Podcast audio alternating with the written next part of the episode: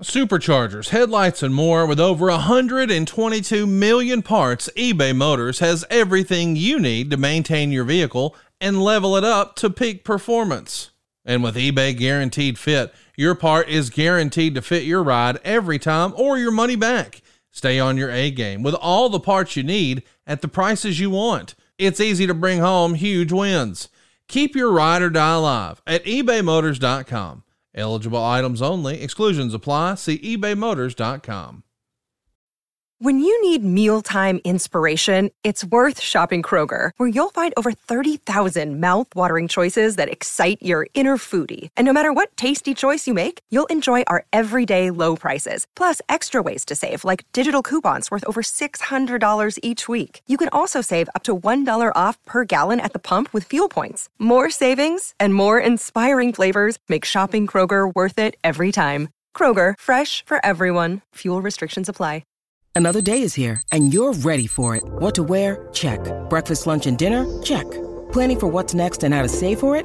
That's where Bank of America can help. For your financial to-dos, Bank of America has experts ready to help get you closer to your goals. Get started at one of our local financial centers or 24-7 in our mobile banking app. Find a location near you at bankofamerica.com slash talk to us. What would you like the power to do? Mobile banking requires downloading the app and is only available for select devices. Message and data rates may apply. Bank of America and a member FDIC. Everybody, Eric Bischoff here. And have you heard about Strictly Business? Strictly Business is a brand new weekly series exclusively on adfreeshows.com. Join me and my co-host Jon Alba every Tuesday as we take a deep dive into the business of the professional wrestling business. And this is some straight up business talk here. No fanboy nonsense. We discuss television contracts, advertising, licensing, and of course the highly debated ratings. So if you want an unfiltered, brutally honest, anti fanboy understanding of the professional wrestling industry, well, Strictly Business is the series for you. And hey, if Elon Musk likes my tweets, and he did, you're going to love Strictly Business. Sign up now and listen at adfreeshows.com.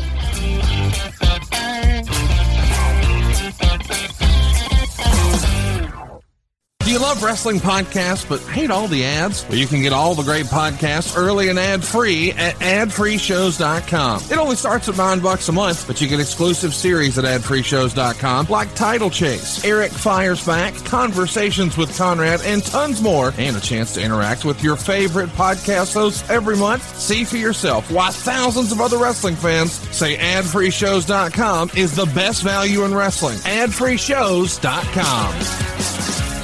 If you could change one thing about your home, what would it be? A new kitchen, a new master bath, maybe put in a pool? What if you could do it with no money out of pocket and cheaper monthly payments? SaveWithConrad.com can help, and you can even skip your next two house payments. NMLS number 65084, Equal Housing Lender, SaveWithConrad.com.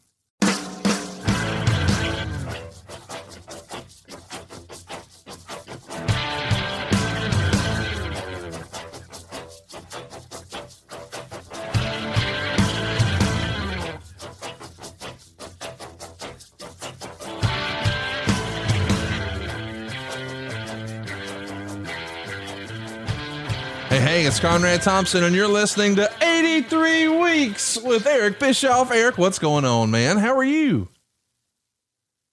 Perfect. What? Just perfect. I'm super excited about today's episode. I love watching old Nitros with you, and today's is a pretty special one. It's going down from Boston on June 9th. This show broke all the WCW attendance records we had a sellout, 18,003 fans in the building. 16,025 of those were paying fans. The gate was $243,946. The previous record was 17,331, and that was from January in Chicago for Nitro. The company gate record was 224 for the Halloween Havoc event in Las Vegas in 1996. So you've set a bunch of records here, but let's process this. As long as WCW's been around at this point, you broke all the attendance records right here on a random Nitro in Boston. And in the previous gate record, you broke that too. And this isn't Halloween Havoc. This isn't Hulk Hogan versus Randy Savage. It's a regular freaking Monday in Boston. That's how hot the product is. And of course, after the match or after the show, there's going to be some backstage news with Mr. Kevin Nash and Mr. Roddy Piper. So much to unpack. If you haven't already, fire up your Peacock, watch along with us. This is going to be season three, episode 23. So once again, that's season three, episode 23, June 9th, 1997. But Eric, before we even talk about old wrestling, we have to at least talk about something that happened last weekend. Now, you and I recorded our, our show that drops on Monday mornings on Sunday. And because we recorded on Sunday, uh, we had not yet seen the AEW pay per view. But coming out of the AEW pay per view, what everyone was talking about is Tony Khan at the press conference addressing his situation with you. Um, I guess I'd be remiss if I didn't say, Eric, what do you think? The words are hard to find right now. But I think one of the things we have to do is, I have to do, is recognize that not everybody lives in social media. Right. A lot of people listening to this show or listening to the show listen because they kind of dig the nostalgia with all of your shows, right? And a lot of those people aren't necessarily following social media or tracking the things that Tony Khan says or doesn't say. So before we go any, is it possible? Can you find that clip? So we oh yeah, it? it's it's all over Twitter. Um, let me find it here because I think it's important in order for anybody to understand my response, which I'm not even sure how to respond quite yet they understand what I'm having a hard time responding to. Okay. Uh, so here's what happens. So after every AEW pay per view, and AEW's been really great about this. I think this is a Tony Khan tip of the cap. I mean, we got to give him credit for this. They do like a media scrum, like a press conference, like a major football game or what have you. I think that's really cool. Uh, so he had a, a whole host of folks out there. He had Jericho and others.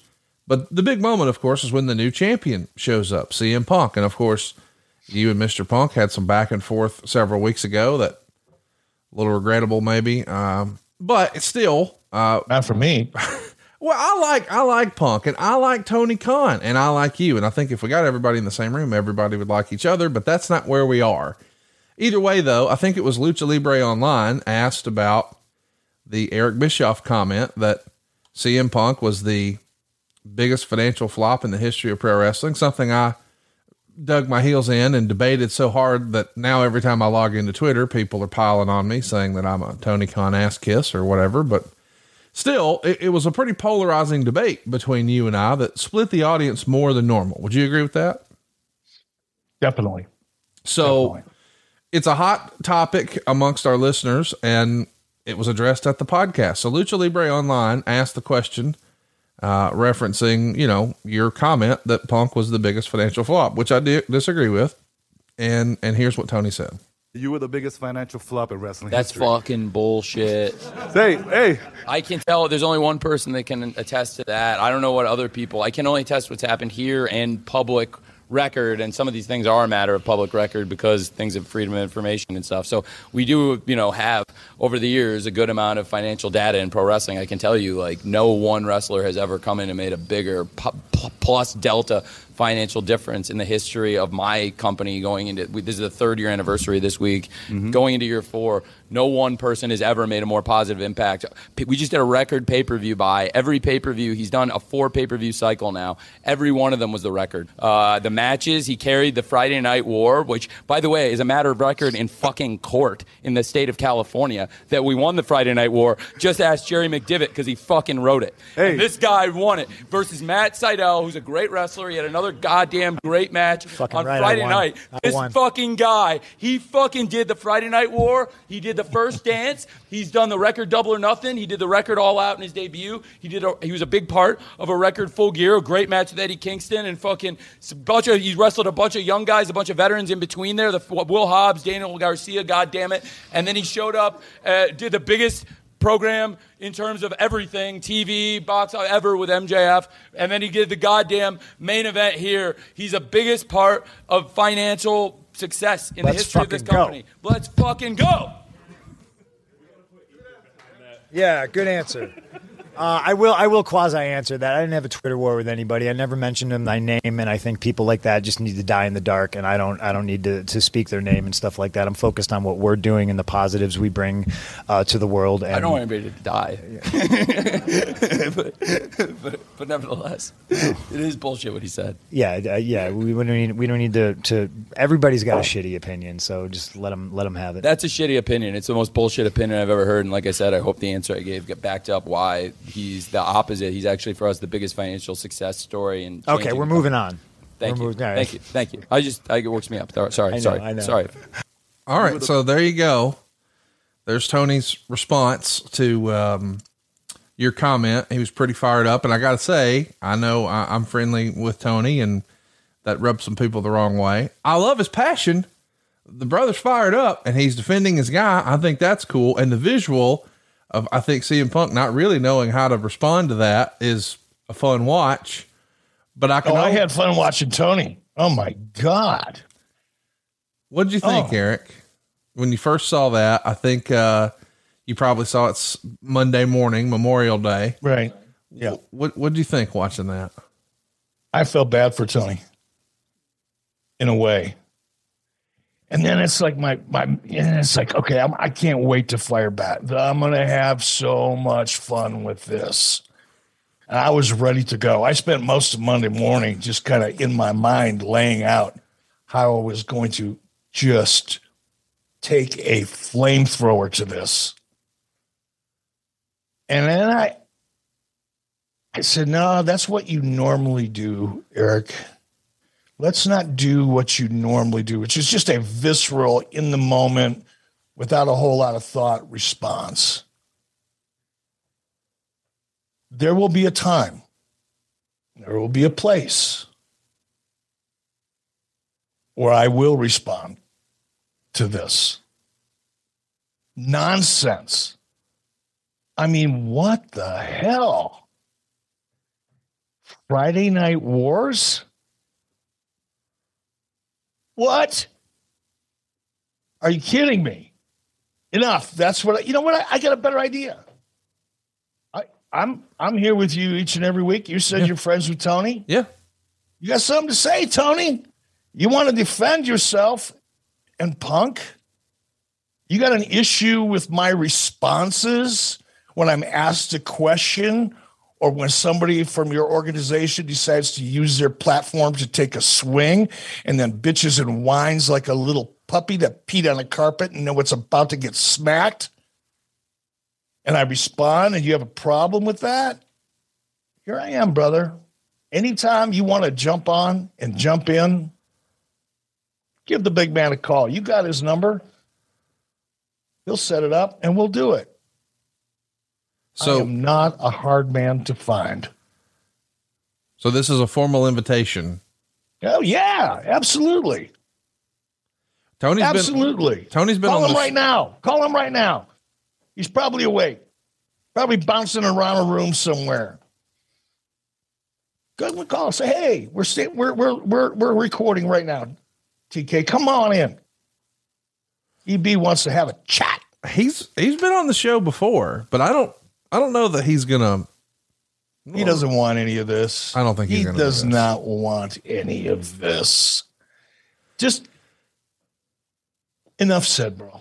Enough said. I I because I'll go off. You know me. You've been working with me now for four and a half years. You're one Yeah. of my closest friends. You know me as well as I know myself, and I am fighting every strand of DNA in this 207.5 pound body to not just light myself up and go off because it'll be fun as hell.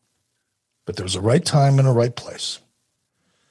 Well, uh, there you have it, Tony. Uh, you have an open invitation to appear on the show here. Eighty three weeks. Um, I do think one day we're gonna get you guys in a room together and and and and you guys would. I mean, I think he drinks White Claw, and and I, and I think you drink well any kind of light beer. So I, I think we could get everybody on the same page, but I don't know that that's going to happen anytime soon. But let me cross my fingers and hope that maybe we can open the forbidden door of podcasting here and have Tony Khan on the program. So do not hold your breath. Well, I'm also not going to be holding my breath that uh, things are just going to get better on their own. You know, we've got to work to make things better. And one of the things that I know you and Mrs. B and me and, and Mrs. Thompson have been doing is enjoying some AG1 from Athletic Greens. As we get older, we got to start, you know, putting our hands on the wheel a little bit more. If you're looking for more energy or to optimize your immune system, or maybe you hate taking pills or vitamins, maybe you're looking for a supplement, but maybe one that doesn't actually taste bad. What if there was one that tastes good? What if you could get with one delicious scoop of AG1 75 high quality vitamins, minerals, whole food superfoods, and of course probiotics, adaptogens, all of that to help you start your day right. This is a special blend of ingredients for your gut health, your nervous system, your immune system, your energy, your focus, your aging, all the things. And it's been a game changer for, for our fam.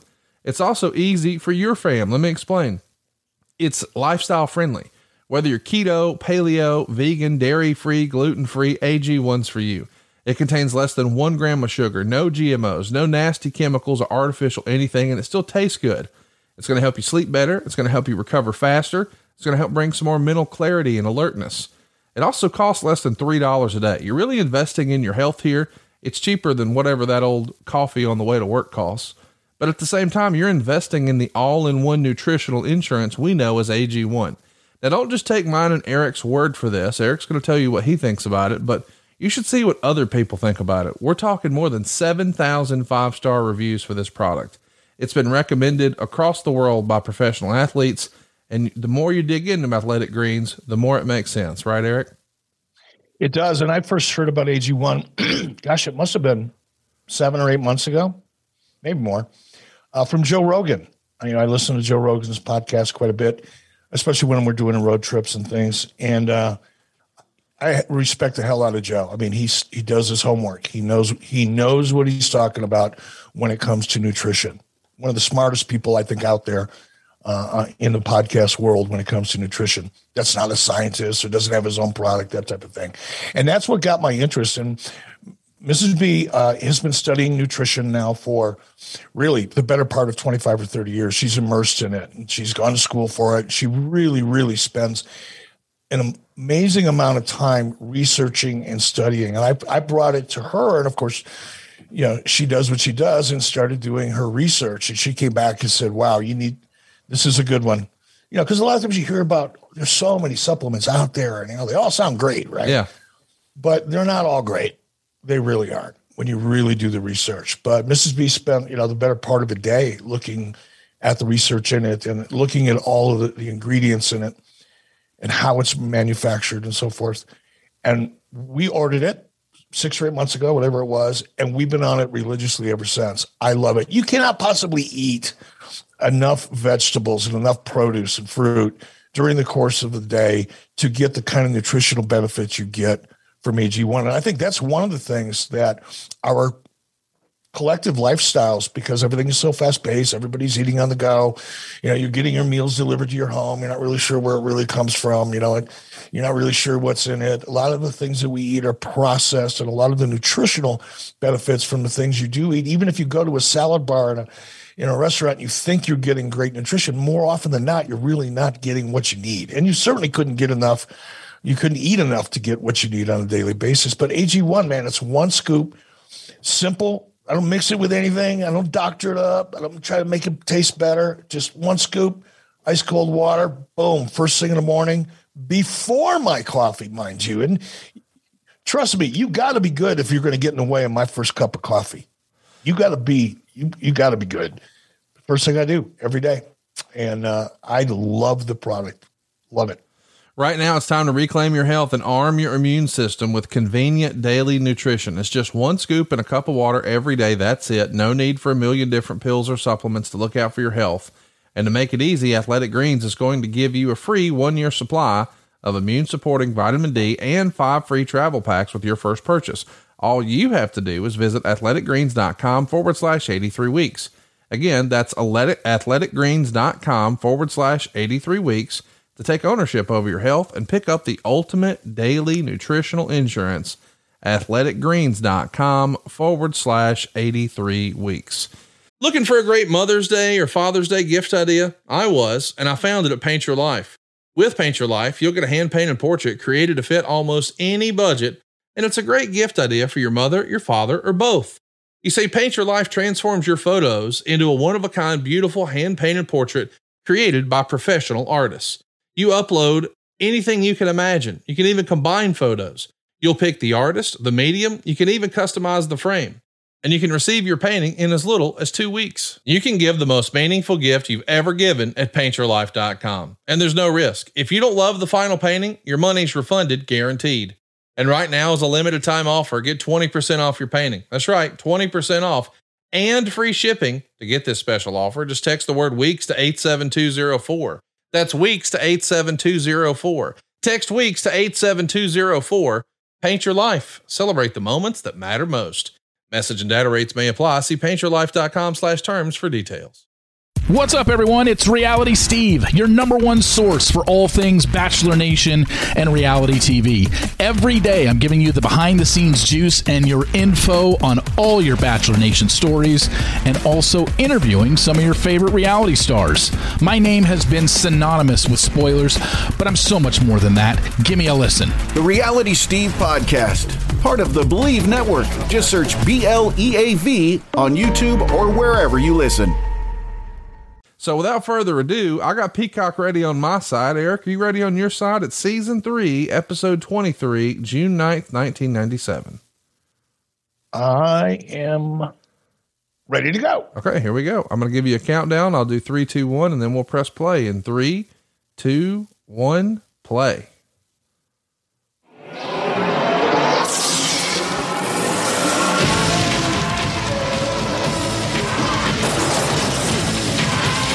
This open never gets old, brother. I was thinking the same thing. I wish WWE would just use this open. They own it. Use this open for a show every now and again here, just as a one off. Let's listen to Tony So- here.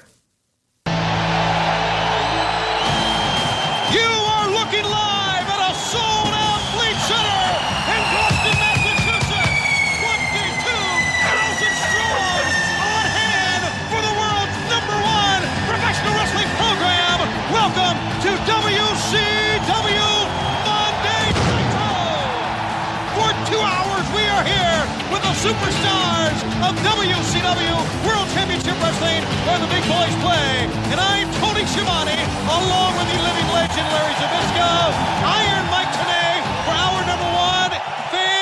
now been signed, as you have seen, top of the program. Dennis Rodman, the Worm, Hollywood Hulk Hogan will be a team on July 13th at Bash of the Beach Sunday, exclusively on pay-per-view, the big event coming in July. Their opponents yet to be named, maybe dragging their feet about their opponents. But here tonight, Hollywood Hulk Hogan is with us, Lex Luger's with us, and we have signed for the main event here tonight. The Outsiders the outsiders in our main event against Ric Flair and Rowdy Roddy Piper are being told now by Craig Leathers that the NWO has arrived. Let's let's go out back now and the NWO. Hey, you're- what's up? The Macho, wait a minute. The Macho Man trying to get out of the limousine, and Diamond Dallas is not letting him out. He kicked the window in. He kicked the limo in. Oh, oh, and Liz nailed him, and there goes the limousine. She hit him with the door on the shoulder to prevent him from getting to the Macho Man Randy Savage. And Savage What a hot open. Uh, first of all, let's let's start at the beginning. Tony says there's 22,000 people there. It's actually a sellout of 18,003. Are we rounding up in, in Vince McMahon's honor?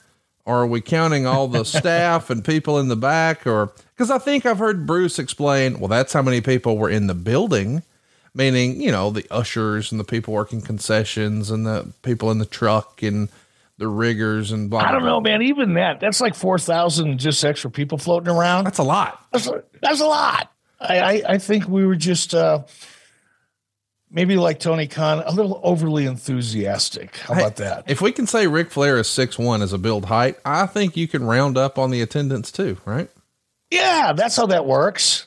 Clearly, that's how that works, isn't it? It, it, it's also interesting uh, merchandise that night. Think about this, guys: one hundred and thirty-eight thousand one hundred dollars.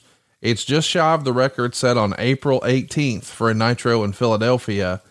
I just want everybody to have the context here that you know the the WW or, or WCW has existed since Jim Crockett sold out, which would have been the end of '88. So 1989, 1990, 1991, 92, 93, 94, 95, 96. We got eight years under our belt here as a company for WCW. And we've never had this big of a gate. We've never had this many fans in the building. And we darn near set a, a, a merch record. And that merch record wasn't from an old Starcade, wasn't from an old Halloween Havoc. It was from less than two months ago on a random Monday night. This is the hottest that professional wrestling had ever been for WCW. And I know you could go back and you could argue, well, it was hotter for Vince in the mid 80s. Sure. But the, the levels we're about to achieve are going to surpass all of that.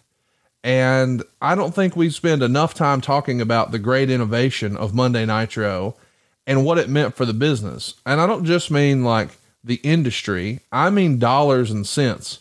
When you can go and say, hey, it's a new high watermark, think about this. If you're an event company, and let's say your biggest event ever, and you've been doing it for years and years, was like 1.1 million. And then all of a sudden you're doing that on a regular basis, like 1.4 this week and 1.6 the next week, whatever that number may be. But this was an all time record, and now we're breaking it consistently. That shows you that this thing is a snowball and it's getting bigger and bigger at every turn. Is it not, Eric? It, it, sure is. And a couple things I want to point out in, in looking at this. It's so much fun to look at as we're, we're watching a great opening match here. Um, you pointed out, what, what was the gate? Like 200 some odd thousand? $243,946. All right. Two, $245,000 rounded up because that's what we do in wrestling. And if you adjust that for inflation, I'm not going to do the math or take the time. It's not that important, but I'm going to guess that's about 400 grand. I'll, I'll do it right now because I've I actually got the inflation calculator because you know I'm a nerd. It's $437,716. Okay. Nearly a half a million dollars. Yep. O- over a half a million dollars with merchandise. Yes. Okay. For a television show, Yep. not a pay per view not something that's been built up, not something that's got a story that's being built for weeks or months, for a weekly free live television show. That's the one thing that amazes me. And that I think speaks to the momentum that we we were able to create long after everybody was convinced that wrestling will never be as popular as it was back in the 80s, because that was the running theme uh, in the North Tower of of Turner Broadcasting at that point. It'll never happen again. Wrestling's dead. It was big back then, but it's losing steam. Blah blah blah blah blah. If I would have bought into that, this show wouldn't be happening. We wouldn't be doing this podcast. That's one thing. The other thing, and this has nothing to do with business or anything. Well, I guess it does. But watching this crowd, one of the things that I miss are the signs. Yeah. I mean, that is the ultimate, that is the pinnacle of audience participation. And I understand why. I understand why signs are a problem. Um, and it, it's really courtesy, right? If you've got a family of four behind you and they're spending a ton of money to go to a WWE event or an AEW event, and the people in front of you are holding up these signs throughout the show, and your 10 year old can't see, I get it. That's it's not fair to the people around you. So I don't have an answer, but I do know one thing. I miss it, man. I love seeing those crazy ass signs. I, I know it that- makes it it makes it feel like a real live event. I heard a, a great explanation of that recently, and I want to share with you because I thought, boy, that makes a lot of sense. Someone was asking, Hey, why aren't there more signs at the shows anymore? And the response was, Well, they can't hold up a sign and their cell phone at the same time. I don't think that's it. I think W for a long time, and maybe that's part of it. I guess I don't. I don't buy that though. Here's here's what I was thinking they meant though, Eric, is they're gonna take that video or picture or whatever and put it on their social. And that's their way of trying to get attention as opposed to having a sign. Yeah, maybe I'll buy it. Your old pal I mean, Tony Khan, that's his theory. I, I, I, I I'm not, I'm, eh, I, okay. I still think it's, you know, for years, how many times have we heard, you know, WWE took my sign or this person took, I hear it all the time. Yeah. And I, I think from a live event perspective, you want, first of all, a lot of people put things in those signs that eh, questionable on television. That's part of it. But I also think, you know, you get enough complaints from people that are spending good money on their tickets and they can't see anything because the people in front of them are holding up signs throughout the show. I really believe that's the bigger issue. And maybe Tony's explanation is a part of it, but I, I don't think so because it's been going on for years. It's been happening for a long time, but So, whatever. I want to mention, you know, when we round up or not round up, but when we use the inflation calculator and we, we take a look at merch, we take a look at the live gate, it's seven hundred thousand dollars as a gross here for this live event. Um, and that's before all the sponsorships. So I just want to, because I know sometimes we spend a lot of time on this program talking about television. I just want everyone to understand what we're talking about here. Let's pretend, for instance, we're not talking about wrestling. Now we're going to talk about just a two hour TV show on cable. Now, Eric, you've done a lot of TV, you've done a lot of shows on cable. What would a production company expect to spend to get a two hour show on the air? Not wrestling, but like we'll call it a reality show or a scripted series, whatever you want to go with. What's the rule of thumb? Like a just basic number we could throw out there and say it's about blank per hour. Uh, n- non-scripted television. I'll tell you what I've done in in the past. Um, on the high end, seven hundred and fifty thousand dollars an hour. So that was the most expensive show I ever sold. So let's run through that then. If you put a regular two hour television block of pro, block of programming out here, you're going to spend roughly $1.5 million in order to do that. Now, Eric, when you did that show for $750,000 an hour, uh, how many people bought tickets to see y'all film it? Zero. My point is, you have $750,000 of new income here that offsets your production costs. So even if this show cost 1.5 to get on the air, which it didn't, you've got 750 to offset it. So it's essentially like buy one get one free for your overhead and now you can go make that up with advertising dollars. But that's what makes wrestling so different from so many other programs. Right. Because Seinfeld was huge, but I mean, did they have a seven hundred thousand dollar gate for every episode between merch and tickets? No, that's not a part of their business model. So that's what makes wrestling different is you have all these different revenue opportunities that don't exist in in other television, right, Eric? Absolutely. In this show, I'm gonna I'm gonna take a guess here, but I'm gonna be pretty close, probably within about 15%. This show, our our, our hard costs to produce this show, travel, everything all in, insurance, advertising, promotion, everything you can think of, um, was about 350 to four hundred thousand dollars for a two hour show. So there you go. So again, let's call it 400 and let's take the gate of 243. Let's add in the merch of 138. We're real close to, Hey, we, we did the show for free. Uh, you know, we, we offset all of our overhead, all of our costs, and now all the sponsorship dollars, all the ad dollars, uh, uh, the content library, that's all found money now. Yeah, and what would have been even cooler, and I'm not, you know, I'm, I'm not whining about this because we were fortunate to get the opportunity that we had on Turner Broadcasting, and I'll always be grateful for that.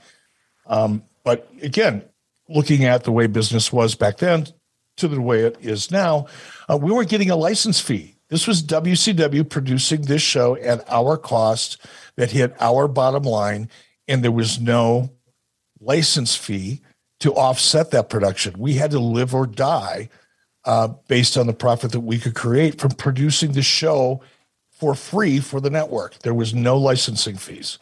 There was no, I can't even do the math. There was no two hundred fifty or three hundred thousand dollars an episode in licensing, or in WWE's case, over a half a million uh, per episode.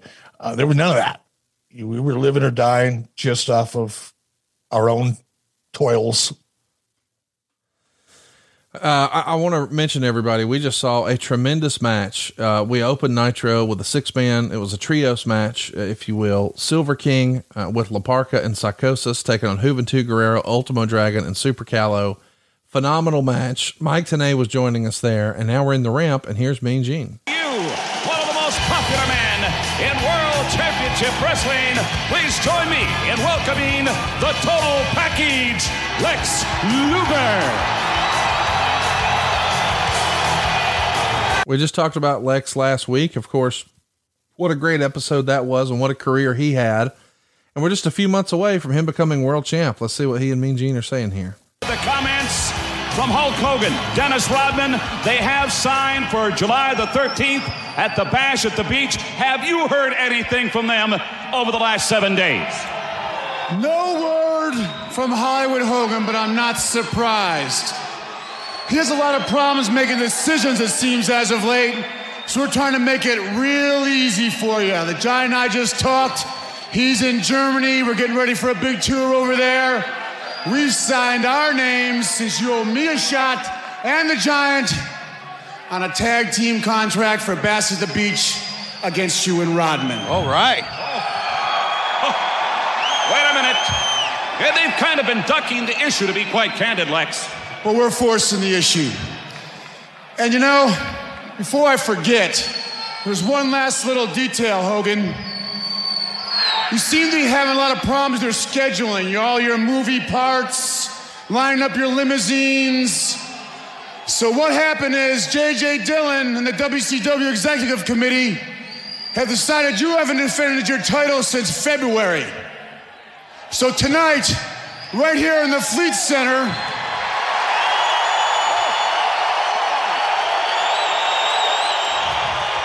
decided that you're gonna wrestle, and you're wrestling me. Oh, I'll see you in the ring. He said what I thought he said. Tonight here. Yes, indeed, ladies and gentlemen, Lex Luger, Hollywood Hulk Hogan. What great news. We're in Boston. This is Nitro, and this is TNT on a Monday night you can't believe. Hollywood goes down tonight. By the way, that pop from the crowd, that was not piped in like it is sometimes on SmackDown. That's a real response. And man, look at the crowd. You know, this is one of the eras I think where the wrestling audience started to change a little bit, Eric. You know, for years and years, it felt like wrestling was mostly, oh, here's Mike tonight. American Bash this Sunday, but Ric Flair and Roddy Piper, upon hearing that Scott Hall and Kevin Nash are at the Fleet Center, have decided that they can't wait until Sunday in the Great American Bash. They're arriving in the limo backstage. Gentlemen, we understand that we don't have to wait until the bash. Tonight, you will face Scott Hall and Kevin Nash. Yeah, talking about a rift between me and Flair. Me and Flair have never been more solid in our entire life. We don't have to wait for no pay per view. There's fighting to be done. Let's do it tonight on Nitro in front of millions. You think you're so hot outsiders calling us a couple of dinosaurs? Jurassic Park? We're a couple of hip dinosaurs. Tyrannosaurus Rex. You know the only thing that we got in common with you and Jurassic Park is the lost world. And that's what's going to happen to you when you get in the ring. Hall, Nash, Syxx, you've had your way. Well, the hot rod's been absent. Tonight, we walk out that door, you'll think Bobby Orr and Larry Bird are walking the aisle in Boston tonight. Woo! Woo! My gosh, that was so good. It makes I almost brought a tear to my eye. I miss Roddy. Man, when Roddy was on, he, he was on. Ric is always great, sometimes greater than others, but those two together, Hard to they beat. both hit their stride. Oh my goodness gracious, that was classic. it it feels like a big show. You know, I mean, with, with the whole, we just sort of glossed over because there's so much happening so quickly. But DDP trying to kick out the the window of the limousine where Randy Savage is on the inside.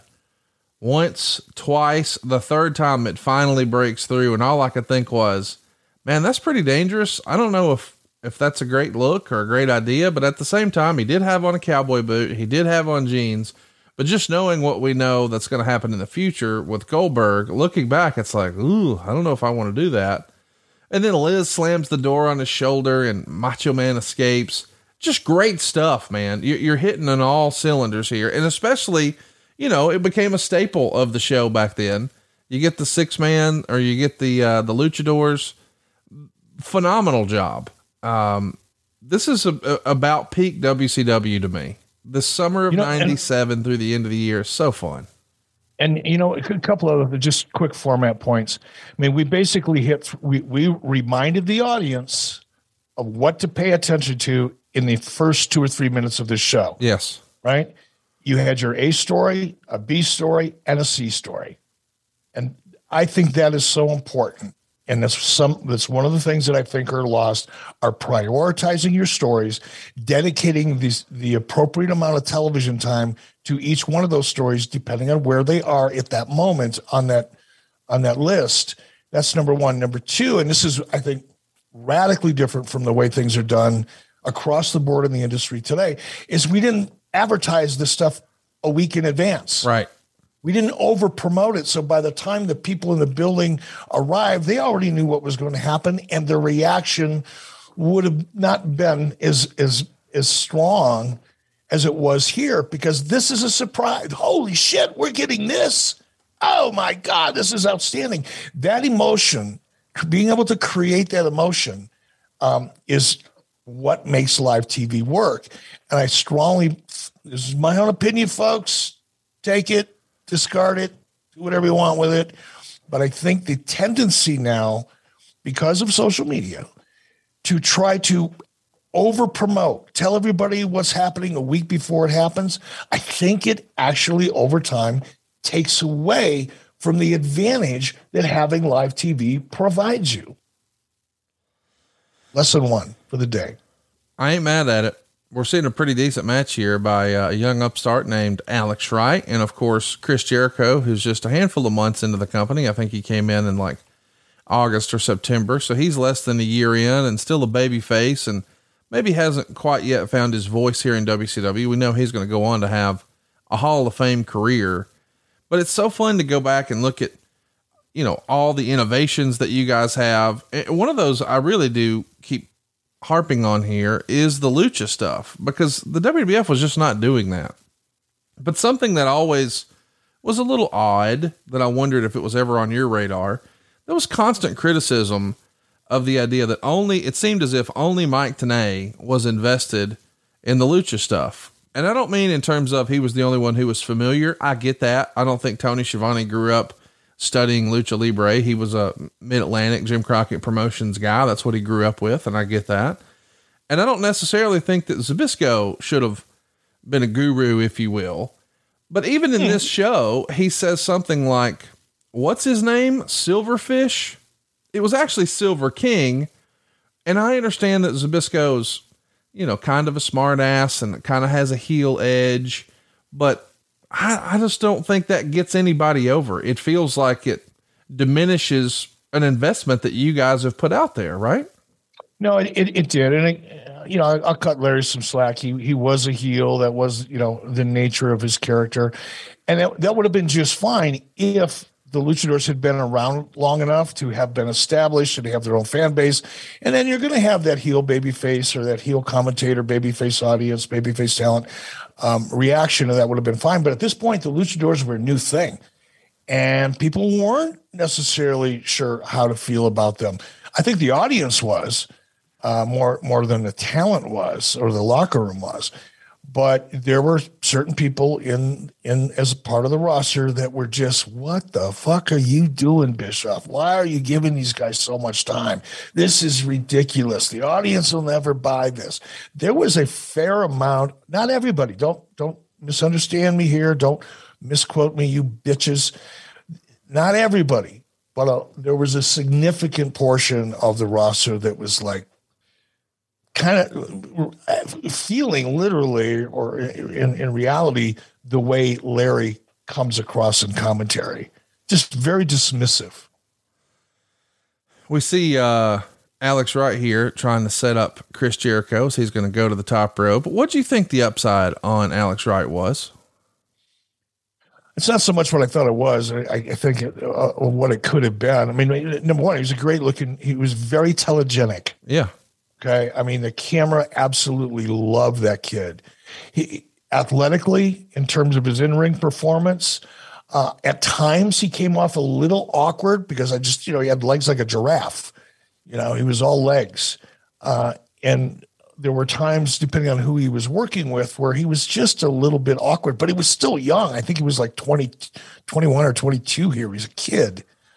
But the potential that he had, um, I think was amazing. I, it's, it's, he's one of the, I think, one of the most underrated young performers of the 90s. And I, I wish he would have stuck around the States a little bit longer. I think he could have had an amazing future in WWE. I mean, he, he had everything. He was a great promo. I've talked about it a million times. I'm not going to touch on it again. He, you know, he came into the industry saddled with a horseshit gimmick. Yeah. And it's tough to overcome. But if he would have come in, if he would have come into the company right now in 1997, would not have come in with all of that dancing, dick dancer bullshit. Um, I think his fortune would have been much, much different than ultimately it ended up being. But he, great performer, true professional. Hope he's doing well. I think he's got a wrestling school in Germany called Right Stuff, if I'm not mistaken. And uh, I'm sure he's doing well because he understands psychology. He learned from his father, uh, who was also a professional wrestler. He, he worked extensively in the UK, if I'm not mistaken. Um, nonetheless, very, very, very professional guy. And I wish he would have had a, a brighter career than he did. So, Eric, at the conclusion of this match, uh, we're going to take a break. And what we're going to do is we're going to pause the playback. So, as we see uh, Jericho and, and Alex Wright really going at it here, I just want to give you a heads up that as we wind down this match, uh, we're going to take a pause. Randy Anderson's our referee here, too. And that's another thing that I don't think we talk about enough. You guys had some great referees. Uh, we saw Mark Curtis out here uh, a little earlier. Uh, we, um, the real life Brian Hildebrand. Now we got Randy Anderson. Of course, Nick Patrick's a staple. Um, there's some Scott Dickinson. You had some really, really good referees here on the roster. Was there one guy who was in charge of, you know, the referees? Uh, uh, he sort of ran roughshod over that, and it was his department. Was there a lead guy? I know in the WWE, it's it's John Cone, and I think Charles Robinson helps run the ring crew and things like that. Did that exist in WCW? Not really. I, I think there was. Uh, it was a much more informal process. You know, Randy Randy is certainly one of our top referees, but a lot of times the talent, you know, and, and the agent who's who's ever you know speaking for creative at that time would put the right referee with the right match. It, it, but there was no formal process. It was very informal. I'm sure there were times, you know, where certain talents I'm, and I'm guessing, I don't know this for a fact, but guys like Arn Anderson and Ric Flair and guys that carried some clout and had reason to, uh, they would decide which referees they wanted. Yeah. And, I think that's the way it should be. sure. Because that's, that's a tough spot, man. People don't realize how tough it is to be a referee. It was one of the most, I've taken power bombs off the stage, completely blind from Kevin Nash. I've been choke slammed by the Giant. I've been choke slammed by Kane. I've had all kinds of stupid stuff done to me.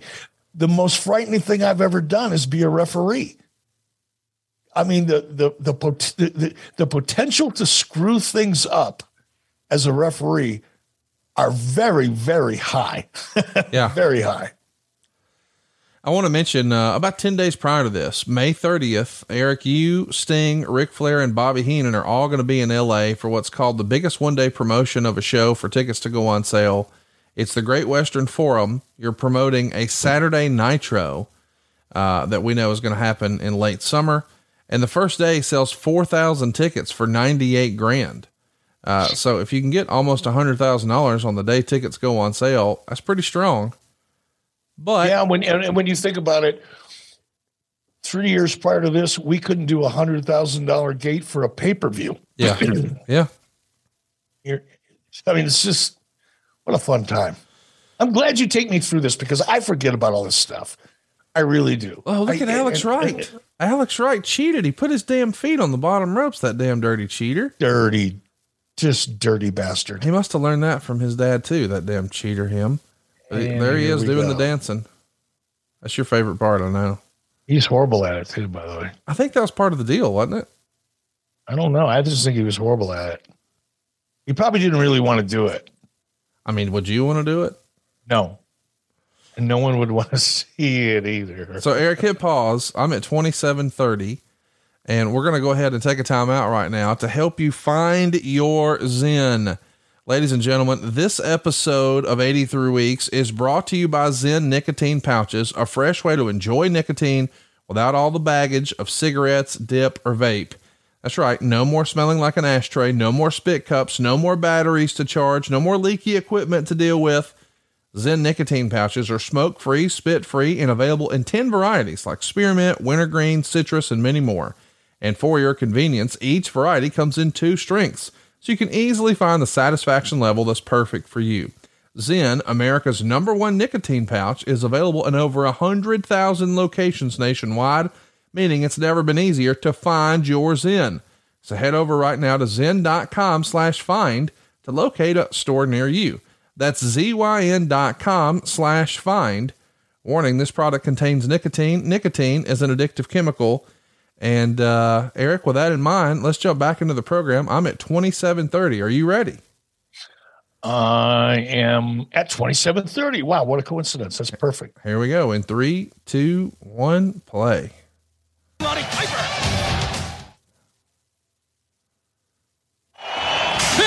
Saturday, it's WCW Saturday night, 6.05 p.m. Eastern Time, and two hours on TBS, the Superstation featuring Chris Benoit, Glacier, Public Enemy, Dean Malenko, Diamond Dallas will be on hand, and many others. And I'll be joined by Dusty Rhodes, The American Dream, this Saturday at 6.05 Eastern Time on TBS. It's WCW Saturday night. And what a weekend it's going to be. That's going to begin, of course, with the main event earlier in the day, our Great American Bash weekend. And I tell you, as we go to Moline, Illinois, this coming Sunday, so much intensity, so much animosity between the athletes in WCW. And there's one match where a lady will put her career on the line. And I'm talking about Medusa, who will face Akira Hokuto at the Great American Match. Yeah, but I don't think Medusa wanted to. You know, Sonny Onoo, as sneaky as he is, he caught Medusa on the spot, nailed her against the wall, and her career is on the line against one of the greatest lady wrestlers in the world from Japan. And I think Medusa made a big mistake, and Sonny Onoo got the best of her on this one. Well, Medusa has worked so hard for so many years to establish herself as the top woman wrestler in the United States. Her countless hours of training around the world, living in Japan, training in the dojos, could all be lost in one bout this Sunday when she puts that career at stake against this woman, Akira Hokuto with Sonny Onoo. So there you go. We're trying our best to get this women's division kicked off. And I give you a lot of credit, Eric. You know, you, you, really helped change the way people viewed cruiserweights. Uh, you, you're introducing a lot of American fans to the Japanese style of wrestling and the, the Mexican style of wrestling, but you're also at least trying to do something with the women. And again, I don't think you get your flowers for this. This is not happening on the other channel. You're not seeing a bunch of, uh, big time wrestling like this. Now, I'm not saying that they didn't have some matches every now and again with folks like Sable and Luna, and Lord knows Luna was a tremendous talent. But you got Medusa here, and you've got an investment in some Japanese talent. What we see, uh, uh, Akira Hokuto in there, and of course, we've also got, I think, a really credible athlete in Hosaka. So we've got something totally different that you would not see on Raw. So maybe you're not I wasn't at the time familiar with these talent, but I knew, hey man, if it's on Nitro, it's probably going to be good.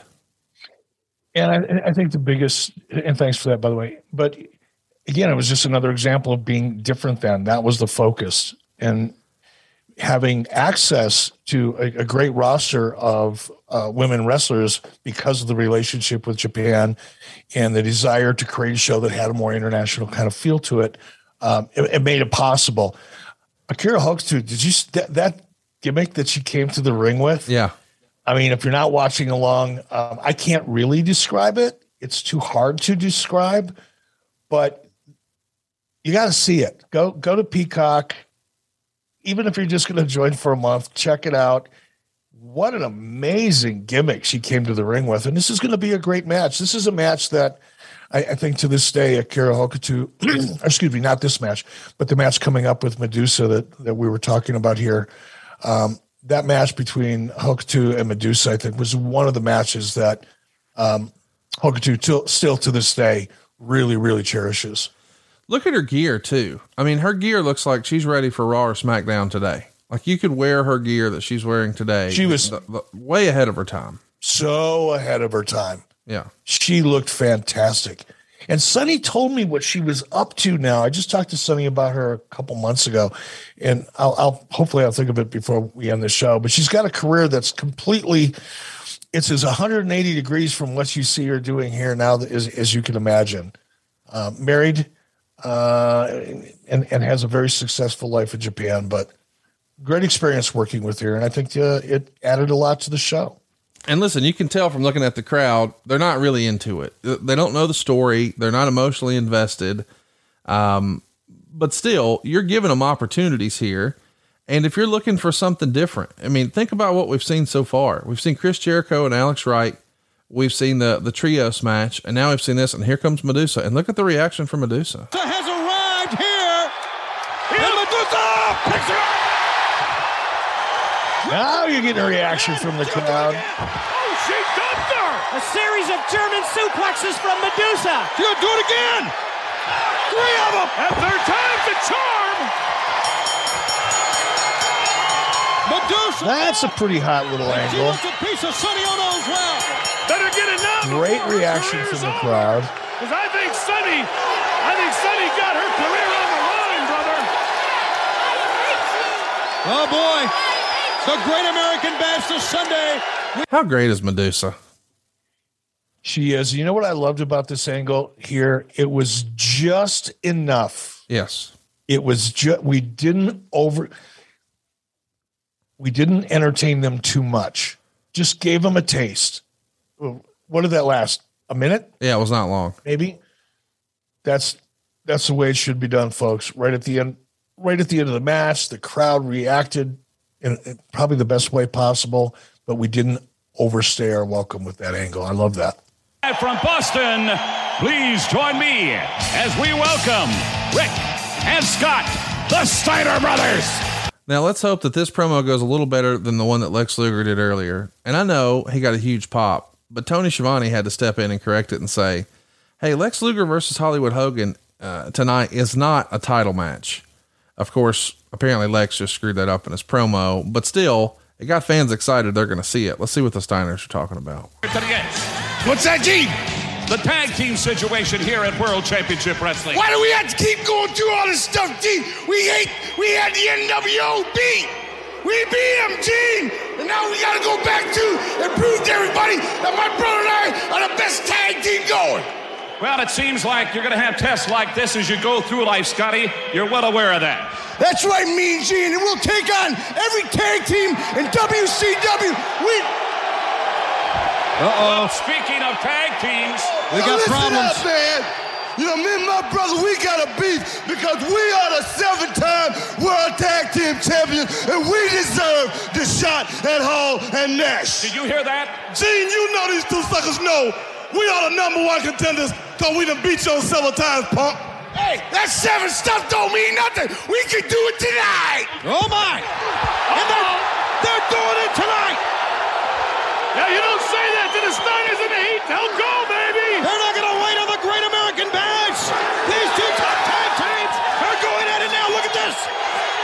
You know, both, both, both teams frustrated. Steiners had the belt. When you think of WCW tag teams, do you not always go back to these two? These are the most two prolific WCW tag teams to me, the Steiners and Harlem Heat. Absolutely. And just the energy here. You know, first of all, again, once again, we were on the money. Um, we didn't let it drag out too long. It wasn't too long of a promo before we got into the action. It was fast. The energy was high. And I think a lot of that, man, has to do with the crowd. As a performer on live television, if you've got a hot crowd and and you, and you're working with great talent, these four guys are you know the best of the best in the tag team division anywhere at this point. Um, you know you're going to walk away with something you're going to be proud of at the end of it. This feels so real because it wasn't overdone. Right. It's really, really well done by these guys. And I think that's a mistake that uh, that often I see today across the board. Not picking on anybody, bitches. So don't just get your fucking panties all twisted up, go screaming and whining on social media that I'm criticizing somebody again.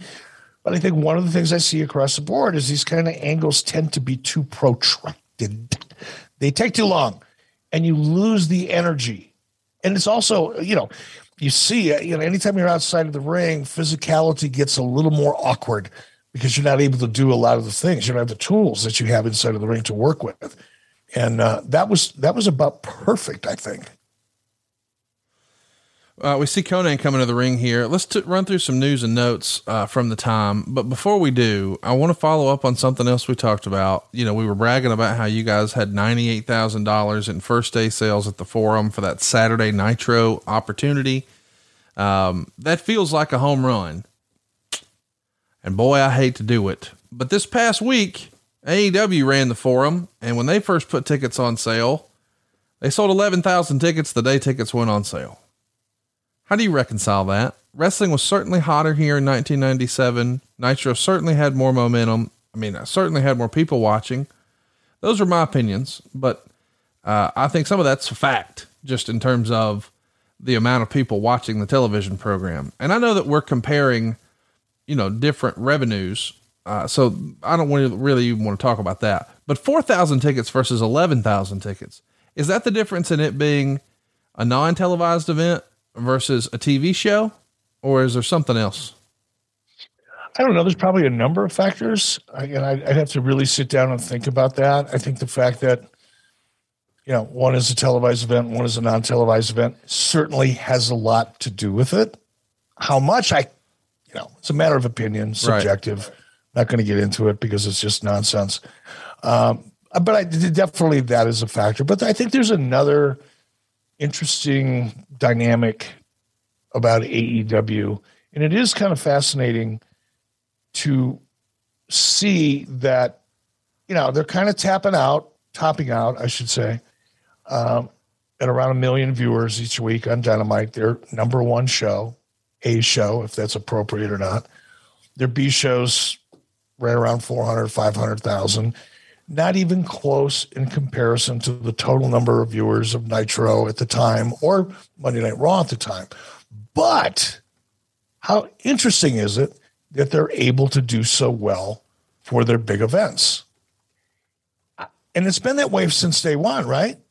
I mean, they're they're big events from the get go have been huge sellouts. Yeah, with little, with no TV in yes. the very beginning. Yes, so there's an interesting correlation that I'm not sure I, I, I haven't spent a lot of time thinking about it, but there's definitely a correlation there that's much different with the AEW product than the WWE product at this time, or certainly WCW at this time. I'm not sure, other than the fact that one was a, you know, one's a television show and one's just what they say a house show. That that does matter.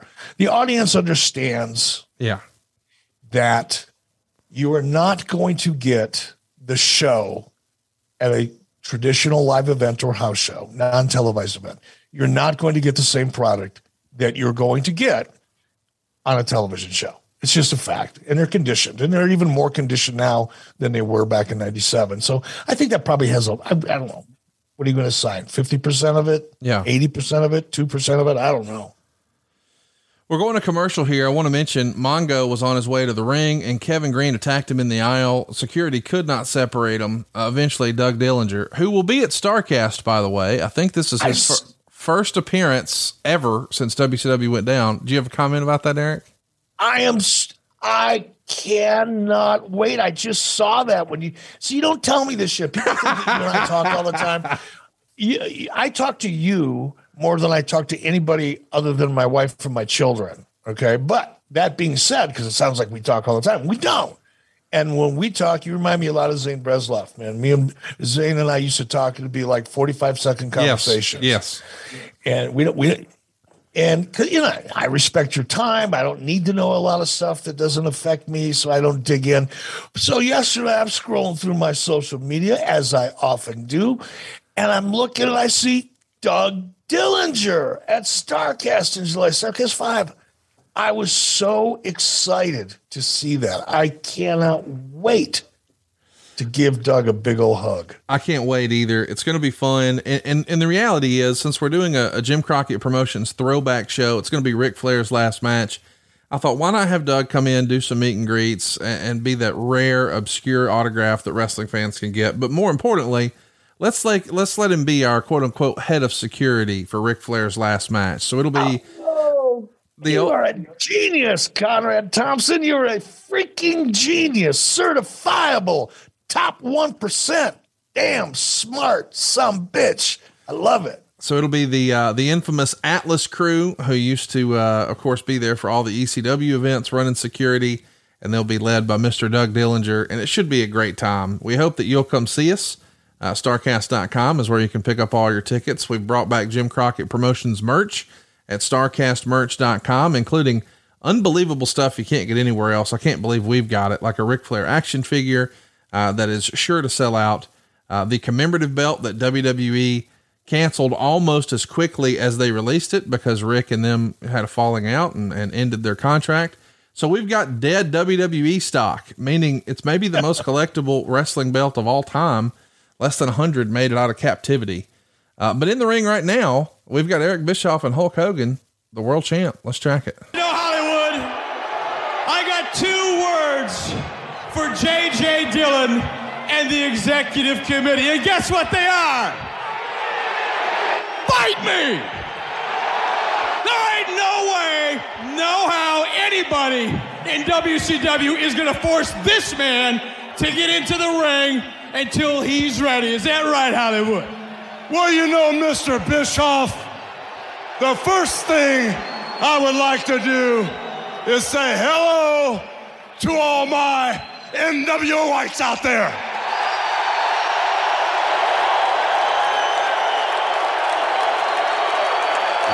Now, if you want a piece of Hollywood, Mr. Luger, the first thing you gotta do is start working out, brother. Oh my. Number one, you're not in shape to get in the ring with me. Number two, you couldn't beat me in this lifetime or your next lifetime. And number three, you're messing with the main man in the NWO. And I only wrestle or put the NWO title up when I want to. So, not to disappoint all my NWO whites out there, I'm not gonna bore them, brother, with some match where I just outclass some loser like you. I'm gonna give them what they want. No, no match tonight, Mr. Bischoff. I'm gonna give them a piece of Hollywood. Do it, man, do it! See, he chickened out! The music! And So he just wants to pose for us. Is that the deal? You, you don't have to read between the lines to figure out this. Hogan just chickened out. Yeah, you're right. For life. He's still ducking the total package. What a great promo. I love him challenging Lex Luger, saying he's not in good enough shape. Come on. That's great stuff. Heels lie, man. That's how that shit works. I mean, it was it was Hogan 101, or at least Hollywood 101. He'd get his ass kicked on a pay per view, come out the next day. I wiped the floor with that goof. It was so great stuff, such great stuff. And here comes Luger. Listen to this crowd. Opponents.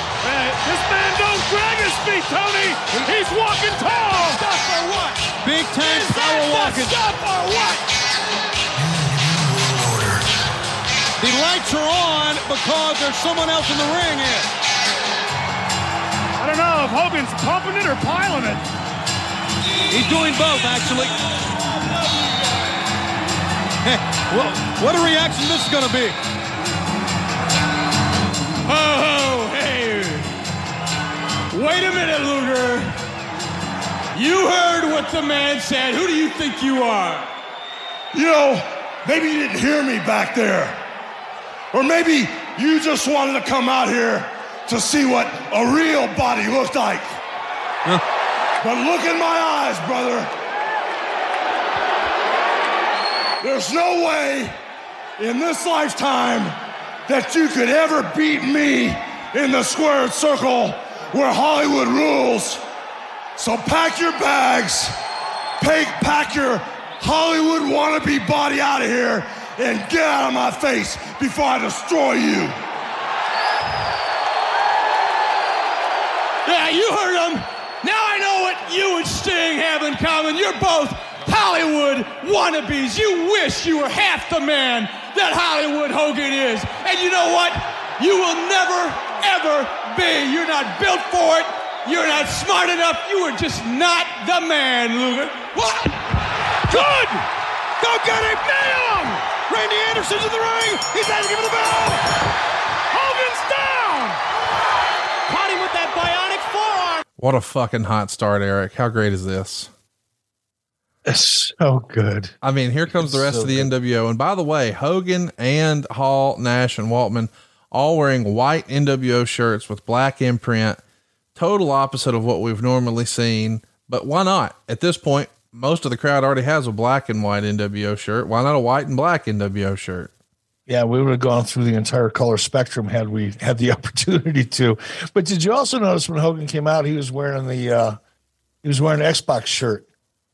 Yeah, He had the absolutely. Cubo on the back. Kind of cool. And little lo- detail, little detail. And here we go. Doesn't make any sense, right? Because we didn't advertise the match, we didn't book the match. It was a spontaneous combustion. But guess what? The audience loves spontaneous combustion. They love things to happen that they didn't expect. It feels like free shit. And they respond accordingly. It was great. It was not a five star match or four star match. What are they? Fours or fives? What's the ultimate star match? I get, well, it used to be five, but now I think there's a seven star match out there, whatever that means. Is it really? I want to mention uh, this is Hulk Hogan's first singles match in WCW since February. It's the first time Hogan is wrestling on Nitro since January, and you're coming you're coming head to head here with a Monday Night Raw that's right around the King of the Ring. That's totally focused on Shawn Michaels and Steve Austin and the Hart Foundation. But of course, Shawn's going to walk out of the building because he had the big dust up with Bret Hart. Um, and I think that's kind of interesting because at the time that show is in Hartford, Connecticut. And so when, when Shawn walks out and he knows his best friends are here, there's a lot of folks who believe that Shawn's threat to show up on Nitro is credible because Shawn walks out, right? So there's a lot of turmoil over there with him and Bret and we're only in Boston.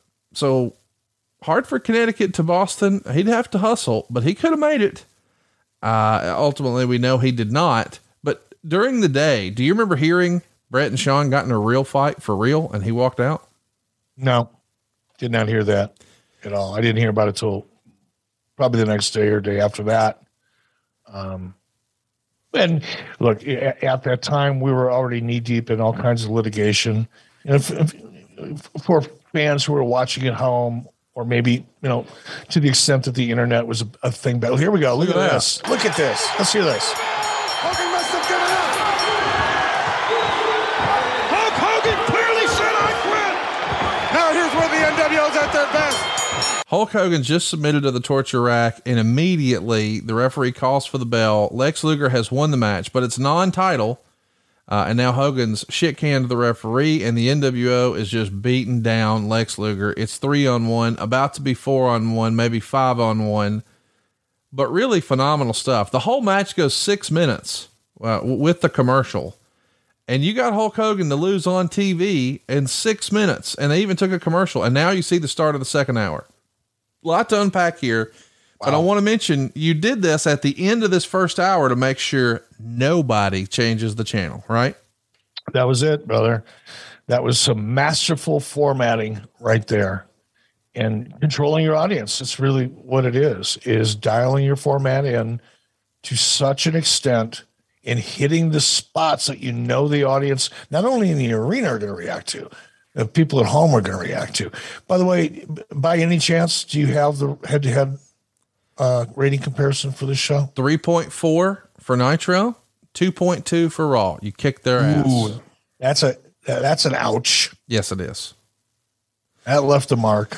I want to be clear. Lex is the only guy up until 1997 to get two submission victories over Hulk Hogan in such a short time span. He'll get another one on Nitro 100 for the WCW title. It's a big damn deal. Um, of course, as a reminder, we're going to be trying to set up Hulk and Rodman against Giant and the Luger uh, opportunity, uh, and, and we're doing that in July. Of course, this is June, but that's going to be the July show. So we're laying the groundwork here. But this is just fantastic stuff here. Um, what an interesting way though to lay the groundwork for July. You know, with Luger on the opposite side. Yeah. Um, that gave Luger a lot of credibility going into this thing or going into what we're going to see in July. Man, what a fun show so far. It's no wonder this is such a hot product. I mean, an, a relatively impromptu Hulk Hogan Hollywood, I mean, uh, uh, Hollywood Hogan Lex Luger match. I think a lot of people assumed it would be the main event for the title. That's the way Lex sort of laid the groundwork earlier. And look at you just mugging with your pal in the big gold belt. Let's track this. You damn heel. Bring with you and bash the beat. Well, you know something, brother. Dirty dog, blood brother, Dennis Rod the Bod, was watching tonight. And I told him I was going to beat up Luger and the Giant too. Well, I'm sorry, Rod the Bod, but mwah, I'll make it up to you. hey, Luger Giant, you want a piece of that? You want a piece of the giant? You want a piece of the giant? You're gonna get it. Hot Rod, I can't wait. This is the man. Do you love him or what? Impromptu, no scripts, off the cuff. We talked earlier about the the crowd looking a little different. There's a perfect example. Ah, she looked a little different. Well, for years and years, it felt like wrestling had become, you know, more about families and little kids. I mean, that's what Hulkamania was originally built on in the 80s, and that was certainly the thing. You look in the crowd now, though, and you do start to see more black t shirts, more teenage guys, more adolescents, more, you know, More young, hot women. more women, more drinking age college kids. Uh, it's a different, there's a couple of kids here, but uh, boy, years ago, the WCW crowd and, and, and those kids, by the way, they're wearing heel shit. They're not wearing Sting shirts. But a few years ago, buddy, they were all about, you know, the Stings and the Steiner brothers. And now, man, heels are cool. Wrestling is cool and it's a different audience. And Nitro had a lot to do with that, did it not? Sure did, man. What a fun time. I hear myself saying that so much when we do But it's these real. 1997 shows. And here's JJ Dillon, and uh, of course he's the on-air figurehead commissioner. He's uh, he's the the boss of WCW in in storylines. Let's take a listen. you had to endure last week. I wanted to get you out here at the earliest possible moment to address what's got to be primary in the minds of many some of the issues that face you, myself, and our entire organization tonight. Well, Gene, one week ago, How are you, by the way? I had my bell rung pretty good. And it wasn't the first time, but I certainly hope it's the last time. Now, you've known me long enough and well enough to know that as long as I'm in a position of authority with World Championship Wrestling, there's no way that I can let more than a week go by without holding Macho Man Randy Savage accountable for his actions one week ago. As far as I'm concerned, James, it could not come soon enough. It has to happen. Well, there's a couple ways that the executive committee could have looked at this. First of all, a fine, I think, was in order. And if Major League Baseball could fine Albert Belle $5,000 for an obscene gesture, I feel that my recommendation to the committee of a fine to Macho Man Randy Savage of $50,000 was appropriate. I agree with that wholeheartedly. He'll never pick up another dinner check. And I'm very happy that the committee saw fit to approve my recommendation. Now, also, we were looking at a possible suspension, and a suspension might have taken him out of that match this week at the Great American Bash.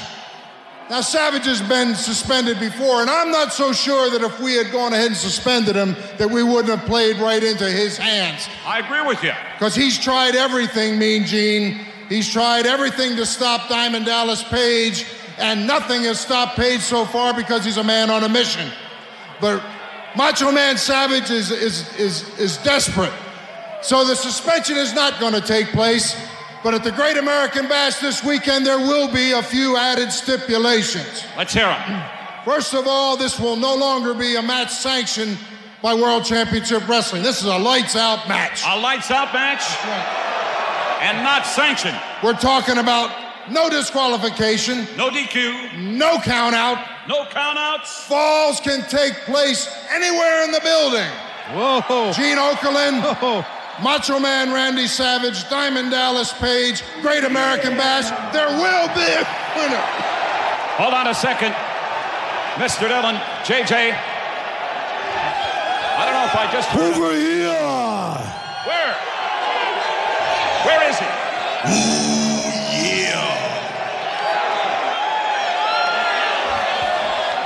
I got a hundred thousand dollars that says fifty thousand for last week, fifty thousand for this week.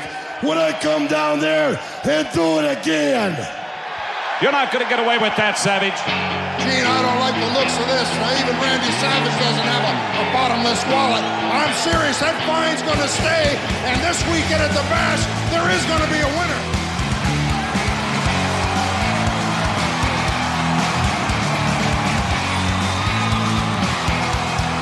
Kill that music!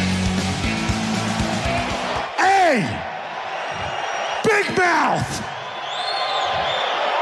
You're a real tough guy, aren't you? Smacking around an old man like that.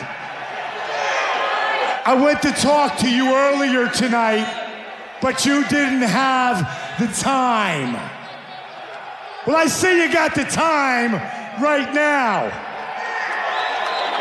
I say, here's the place. God, look at that crowd. Let's So do it right now. Come on, Savage. Snap in it. Calling him down. Love to see it That was the dumbest move you've ever made. Your time is ended right now. It's, he's coming down. Oh, this is going to be great. Let's get it over with right now. I want to see this. Savage is going to make it through the fence here. Fight right through the fence. What a great segment this is, dude. You guys are just hitting a home run one after another, are you not? Oh yeah, we are, and, and I don't think you could see this. I don't, I don't know that people would have, would be inclined to go through a crowd like that with so little security anymore. Well, you still I see know it. they've done it. We've we've seen similar, but that was like insane. Yeah, they were mobbing him. They were mobbing him for sure. So this DDP uh, Randy Savage feud is actually going to quietly become the feud of the year from PW Insider, I think Wrestling Observer. And think about that. It becomes feud of the year when Hulk Hogan and Sting are going to hook it up at the end of the year. It's feud of the year when Steve Austin and Bret Hart are just tearing it up. Uh, just a masterful job. It really leveled up Diamond Dallas Page. His career was never the same again. And I thought JJ Dillon did a more than passable job as your figurehead commissioner. It makes me No, I, I'm glad you pointed that out, brother. He, he yeah, he, I don't think it could have been done better by anybody. He, it was so fun to watch JJ because it's like old school, right? It- It's the commissioner, that that authority figure that's really there to set the stakes, change the stakes, or explain why we're doing what we're doing, but doing it in the voice of authority so that from a storyline perspective, it makes sense for the audience. It's narrative. It's right. It's if you were reading a book, it would be, you know, six pages of backstory to help advance the story going forward. Uh, JJ did, did a phenomenal job of making that sound so believable, incredible, and allowing the audience to get to buy into it so that it all made sense and it escalated uh, the anticipation. I just hats off to JJ, man. He did a phenomenal job. We're seeing uh, Lee Marshall here do an update. I'm at one hour 40. If you want to go ahead and press pause, we're at one hour 40. Uh, and Eric, the reason I wanted to go ahead and press pause is because we need to talk about Super Speciosa. It's become such a regular part of your life. And I have to admit, a few years ago, I didn't even know what the heck Kratom was. Uh, but then I started to hear Eric talk about it. And the next thing I know, my buddy Corey Ryan Forrester, the stand up comedian's talking about it. Cassio Kid, my very best friend, his wife Big Booty Judy's talking about it. I had to do a little uh, investigating, if you will. It turns out kratom is all natural. It's an ancient super leaf related to the coffee plant that's been used in Thailand for centuries. Kratom helps you energize your mind and relax your body. It just helps you feel good without feeling impaired. And super special, uh, easy for me to say, super speciosa only has one ingredient, pure kratom leaf. All of Super Speciosa's batches come with certified lab reports, so you know exactly what you're getting. Super Speciosa offers kratom powder, capsules, tablets, and teas. And this has been something that has been a regular part not only of your life, but of our program here, right, Eric? It is in more ways than one. Not only are we talking about a great product in Super Speciosa and their kratom products, but the fact that this podcast uh, gets on the air sometimes at six o'clock in the morning or is recorded at six o'clock in the morning is due in large part to Super Speciosa and the Kratom products in general. I've been using it now for quite a while. In fact, I think I introduced uh, Cassio and Big Booty yeah. Judy to the yeah. product. Actually, bought some uh, here in Wyoming and had to ship it to him because he was totally unfamiliar with the product. And uh, you know, it's it's a look. It, it it's all natural. It's a phenomenal product. I use it almost every day. Uh, not so much on the weekends when I don't have a lot to do, unless I'm recording with you. That kind of throws things around a little bit. But use it when I want to focus, when I want to be really clear headed, but without all the jitters and the you know the crash you know that you get with caffeine. And I love my caffeine, but it doesn't come close to getting me where I want to be mentally and just that I know you, you talk about it, but I want people to really listen to what you said because you do get that sense of well being with the product. You just feel great. Yeah. You can go out and accomplish anything. I love that feeling. And it's largely because of Super Speciosa and the great products that they provide us. So you get an extra boost of energy in the morning. Almost think of it as like your coffee replacement. You can wind down and relax after work with it, or it serves as a, a pre workout or post workout for recovery. And for beginners, we recommend capsules or teas because they're easy to use. We also recommend the green strains because they're our most popular. This is a 100% satisfaction or your money back guarantee. So why not try Kratom right now and get 20% off? Go to getsuperleaf.com forward slash 83 weeks and get 20% off with promo code 83 weeks. That's getsuperleaf.com forward slash 83 weeks and use the code 83 weeks for 20% off. This has been a regular part of Eric's life for a long time. Go see what the fuss is all about. Check out Super Speciosa right now at getsuperleaf.com forward slash 83 weeks. And Eric, back on the program, I'm at uh, one hour, 40 seconds. So one hour, 40 seconds. Are you ready? I am ready, sir. Here we go in three, two, one. Forward to being in Chicago next Monday. The following Monday on the 23rd, Macon Coliseum in Macon, Georgia for WCW Monday Nitro. And then on the 30th of June, WCW Monday Nitro, the MGM Grand Garden Arena. Tickets available there at the box office and Ticketmaster. A lot of the stars in the entertainment industry will be going to the Tyson Holyfield fight two days earlier. We'll be making his debut that night? Of the big questions. So you heard the tease there. You know, just to add context to this, Mike Tyson is still the king of pay per view. He came back in 1995 after being in prison for a few years, and he knocked out Peter McNeeley. And then everybody wanted to know can he beat Evander Holyfield? And his fight with Evander is going to go down uh, a huge match that was going to set all kinds of records at the end of June in Las Vegas. And of course, famously, that's when you guys are running head to head with that at the Great Western Forum over in LA. So just to add context to what we talked about with that 4,000 ticket deal, LA and, and Vegas are not too terribly far away. If you go to a big fight in Vegas, a good chunk of those folks are California folks that just drove over. Either way, just wanted to add context. There's rumors in the Observer that you guys are actually talking to Mike Tyson and he might actually be at that Nitro just a couple of days after his fight with Evander. We know it didn't wind up happening, but just to again give context to what we're saying, this is 1997. We wouldn't see Mike Tyson show up on WWE programming until January of 98. Um, a lot of craziness, a lot of opportunity, a lot of momentum for WCW here. Yeah, there was, and I don't know how that rumor uh, about the possibility of Tyson showing up got started. Um, I don't know. Could have just. I don't know. It's a weird one. Um, I wish I would have had a chance to talk to Tyson. Uh, I wish that opportunity would have been real, but uh, it was fiction. Didn't happen. Never happened. Never had a conversation with Mike Tyson. Never had a conversation with somebody to have a conversation with Mike Tyson. So just more kind of silliness. So this is a, a real horseman, uh, the United States champion, Mr. Dean Malenko, taking on a wannabe horseman dressed in Venetian blinds, uh, Mr. Double J Jeff Jarrett. And of course, we know these days, as I've joked about on the program before, if cats have nine lives, somehow Jarrett's have 10. Jeff Jarrett is now a vice president in charge of uh, live events for WWE. Did anybody have that on their bingo card this year, Eric? No, no, sir, and probably Jeff didn't either. But good for Jeff. You know, Jeff loves.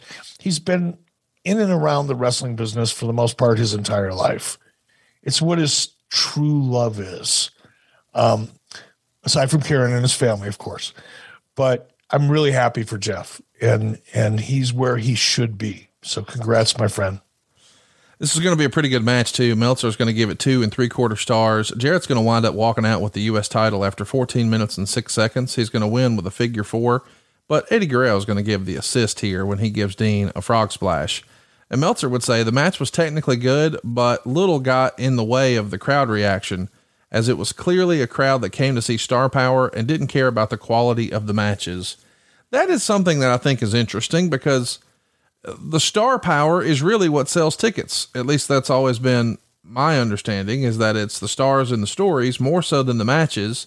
But I'm sure some people would argue that. Where do you land on that? Is it stars and stories or is it matches? First, stories and stars. Yep. A great story can make a great star. There you go. Um, a great star can't make a bad story a good story. So I'd say first stories, then stars, but you have to have a you have to have a solid match. You you can't go out there and shit the bed. Um, but I, I think the the average fan, I'm not going to say hardcore or or casual, your average fan across America is watching the product on television for the stories and the stars. And if the matches are adequate to advance their emotion or support their investment, that's all that's required. Now, you're, occasionally you're going to have, you know, certain performers that are known for going out there and burning it up. And that's great. That's what the luchadors did. That's what the cruiserweights were for in our format. Their job was to go out and create those human. I called them when I sat down with Dean Malenko in this match, and and Chris Benoit and Eddie Guerrero. And when I had my first meeting with them, I said, "Here's what you guys are here for. You're going to be my human car crash at nine o'clock in the crossover. This is why I want you to go out and do what you guys can do better than anybody else. And no one else can do it but you. So you, it's an important thing to have match quality first occasionally.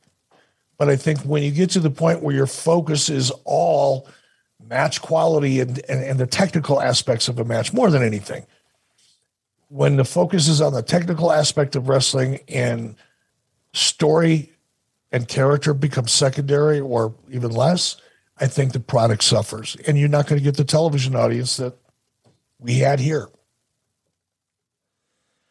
Such a, a fun uh, time in WCW, and everybody wants to be a part. Um, that's that's apparent. Here's something from the Observer.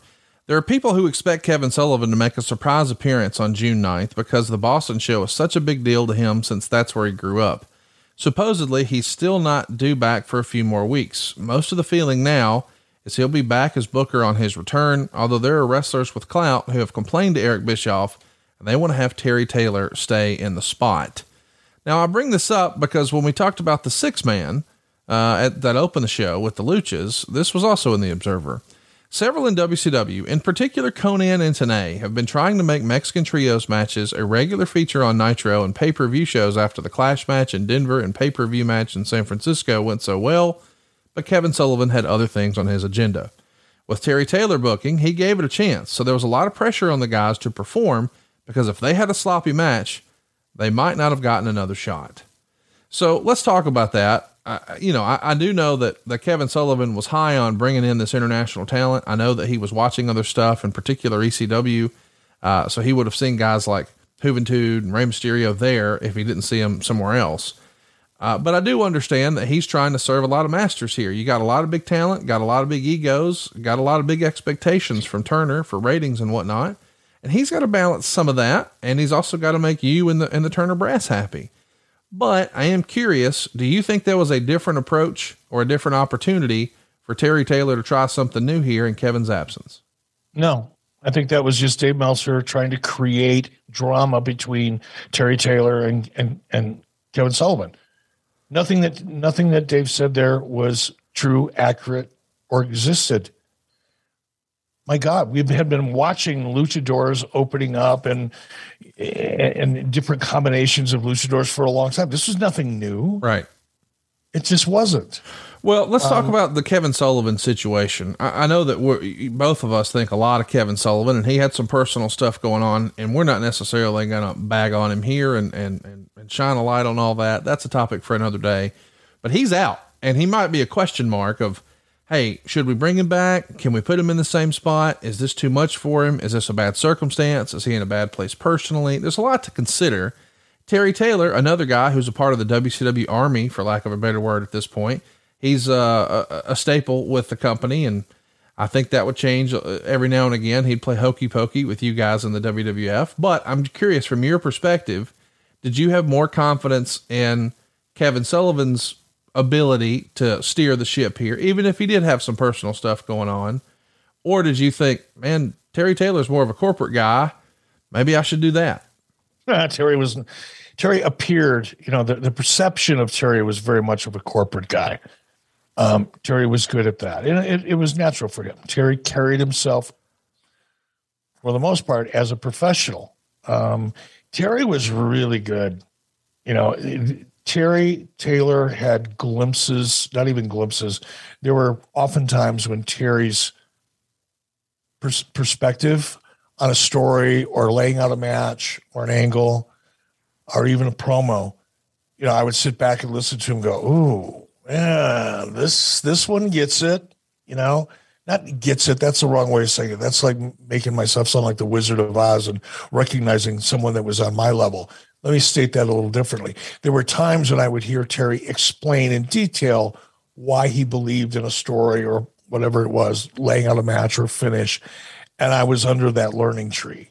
I was I was impressed with what I was hearing. But Terry would get in his own way as much of a professional as Terry could be from time to time, there were times when he was the exact opposite of that. So as much as much respect for I had as I had for Terry's creative instincts and direction, which truth be known, I think Terry Taylor to me exhibited a phenomenal amount of potential to be a head booker but he would get in his own way professionally. And you, it, and it was serious enough that you just, you couldn't take the chance of putting someone. That's a tough thing about being, putting somebody in charge of creative like that, especially somebody who has such deep pre existing relationships with certain talents. You put that person, same thing happened to Ric Flair. You take Ric Flair, put him in that spot, who better on paper, who better to be the head of creative than Ric Flair? And just in terms of experience, what you've seen, what you've done, who better? But man, talk about putting a guy, you know, in, in a crossfire. It's, it's a horrible, tough spot to be in. If someone isn't incredibly stable emotionally, professionally, it is not the spot for them to be in. That's what happened to Kevin here. So I think he had a lot of not no sole reason, but there were it was a large part of the reasons why Kevin was struggling and needed some time off. And it's the same reason that I couldn't put Terry in that spot permanently because I it was too high of a risk. We're seeing a pretty good match here you know, again, the fans aren't necessarily emotionally invested. Maybe they don't like the story. Maybe they don't think they're big enough stars, whatever the, the case may be. But Jeff Jarrett is uh, clearly a hateable character. I mean, to the point that even when we started uh, doing a podcast, I saw a ton of feedback that was like, oh man, I'll never listen to a Jeff Jarrett podcast. I hated that guy. And those same people a few weeks later would say, okay, uh, I was wrong. This is one of my favorite new podcasts. He's a great guy. That's the trick of being a heel. He wasn't a cool heel. He wasn't a likable heel. He wasn't a fun heel. There was nothing likable about Jeff Jarrett. He's a heel, but bell to bell, brother knew how to tell some stories and put on some matches. Did he not? He certainly did. Certainly did. There's not many people that in the ring. Again, we're not talking about star power here or how much money anybody drew. I'm just talking about telling a story in the ring in a way that's believable. Not many people. There are some. no doubt about it. The Bret Harts of the world and others that probably better than Jeff Jarrett at at the art form, but he is in a small class of that type of performer. Jeff Jarrett, uh, he's right up there. He's so he was so good, and he could teach it. That's the other thing cool about Jeff. He could. Some people can do but can't teach. Some people can teach but can't do. Jeff Jarrett could do it and teach it. Very rare. There's the frog splash, by the way. Eddie Guerrero removed the sling to show, nope, I'm playing possum. I'm fine. Of course, Debra's out here uh, trying to convince her man to turn around, take advantage of this. And here goes Double J. Let's track it. Only thing he's going to do is cover the man. But he's going to put on the figure four. And he's got it on. Oh, Malenko is hurt.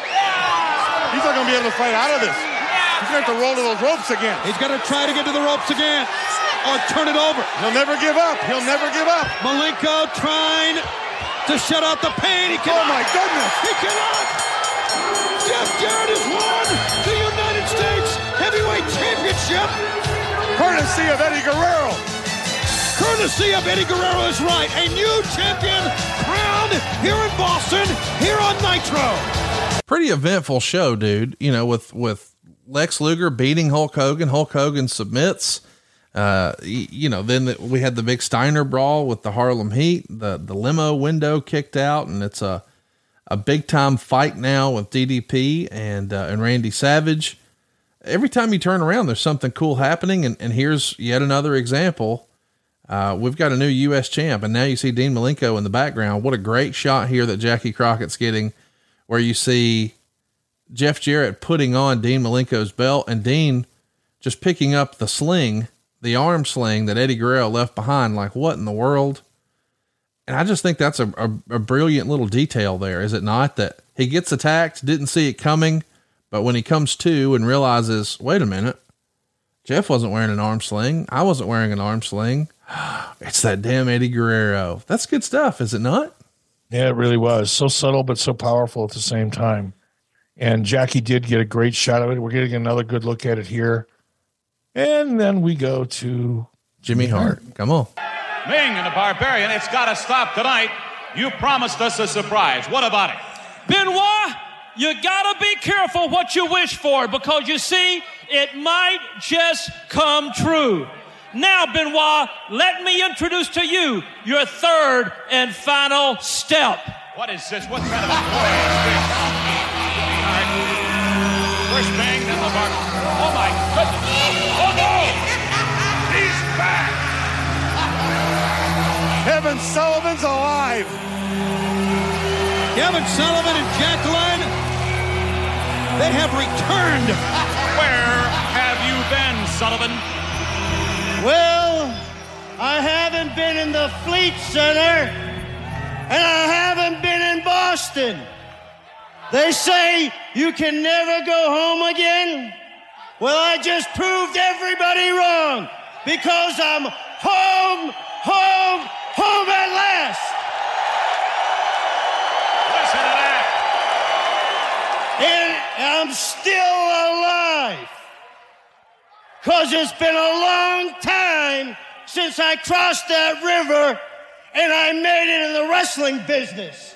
And I want to thank my people that are home, home, home with me.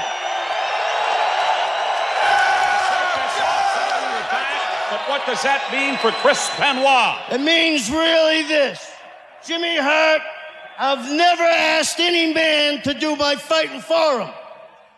But I see at the pay per view, Benoit has taken on the baddest man in the planet, Meng.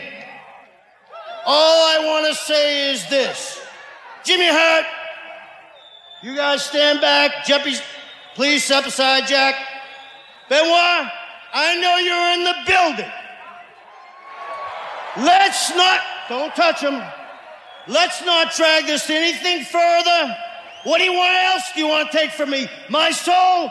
Well, you ain't gonna take it in my hometown. Come on out. All right, Kevin Sullivan calling for hey, Chris Benoit. Hold on, gentlemen. No, no, no, not again. Jackie, get over here. Yeah. Here they go. Look at this. Yet another brawl with Chris Benoit and Kevin Sullivan. Lots of brawling, lots of fighting. Uh, this is a loaded show as far as feuds and brawls and physicality. Uh, is that because Boston is a rowdy crowd? Is that because the story is what's selling it? Uh, w- where do you land on? Is this too much brawling and fighting, or is this just the right mix? No, was the right mix. It, look, I always believe that. Um, again, uh, anticipation. How do you build anticipation? Uh, one of the ways you build an anticipation is by having conflict and contact, physicality, not in the ring with a bell and a ref. You know, in rematches, and I said, "Oh, look at that sign." Got to get a great shot of that, do we not? Uh, I probably gave somebody a bonus for that shot. But oftentimes, the way you create that anticipation and still delivery on the physicality is the kind of scenes that you've seen here. They advance the story. We did it with Diamond Dallas Page. That made people want to see the story more. When you saw Medusa hit the ring, that made you want to see that match even more because we didn't do too much of it. I'm I'm going to be critical here. I love Kevin Sullivan. He's one of my favorite people. Uh, I can't wait to see him again. I enjoy getting together with him and reminiscing, but that was too much. Yeah. That was just too much.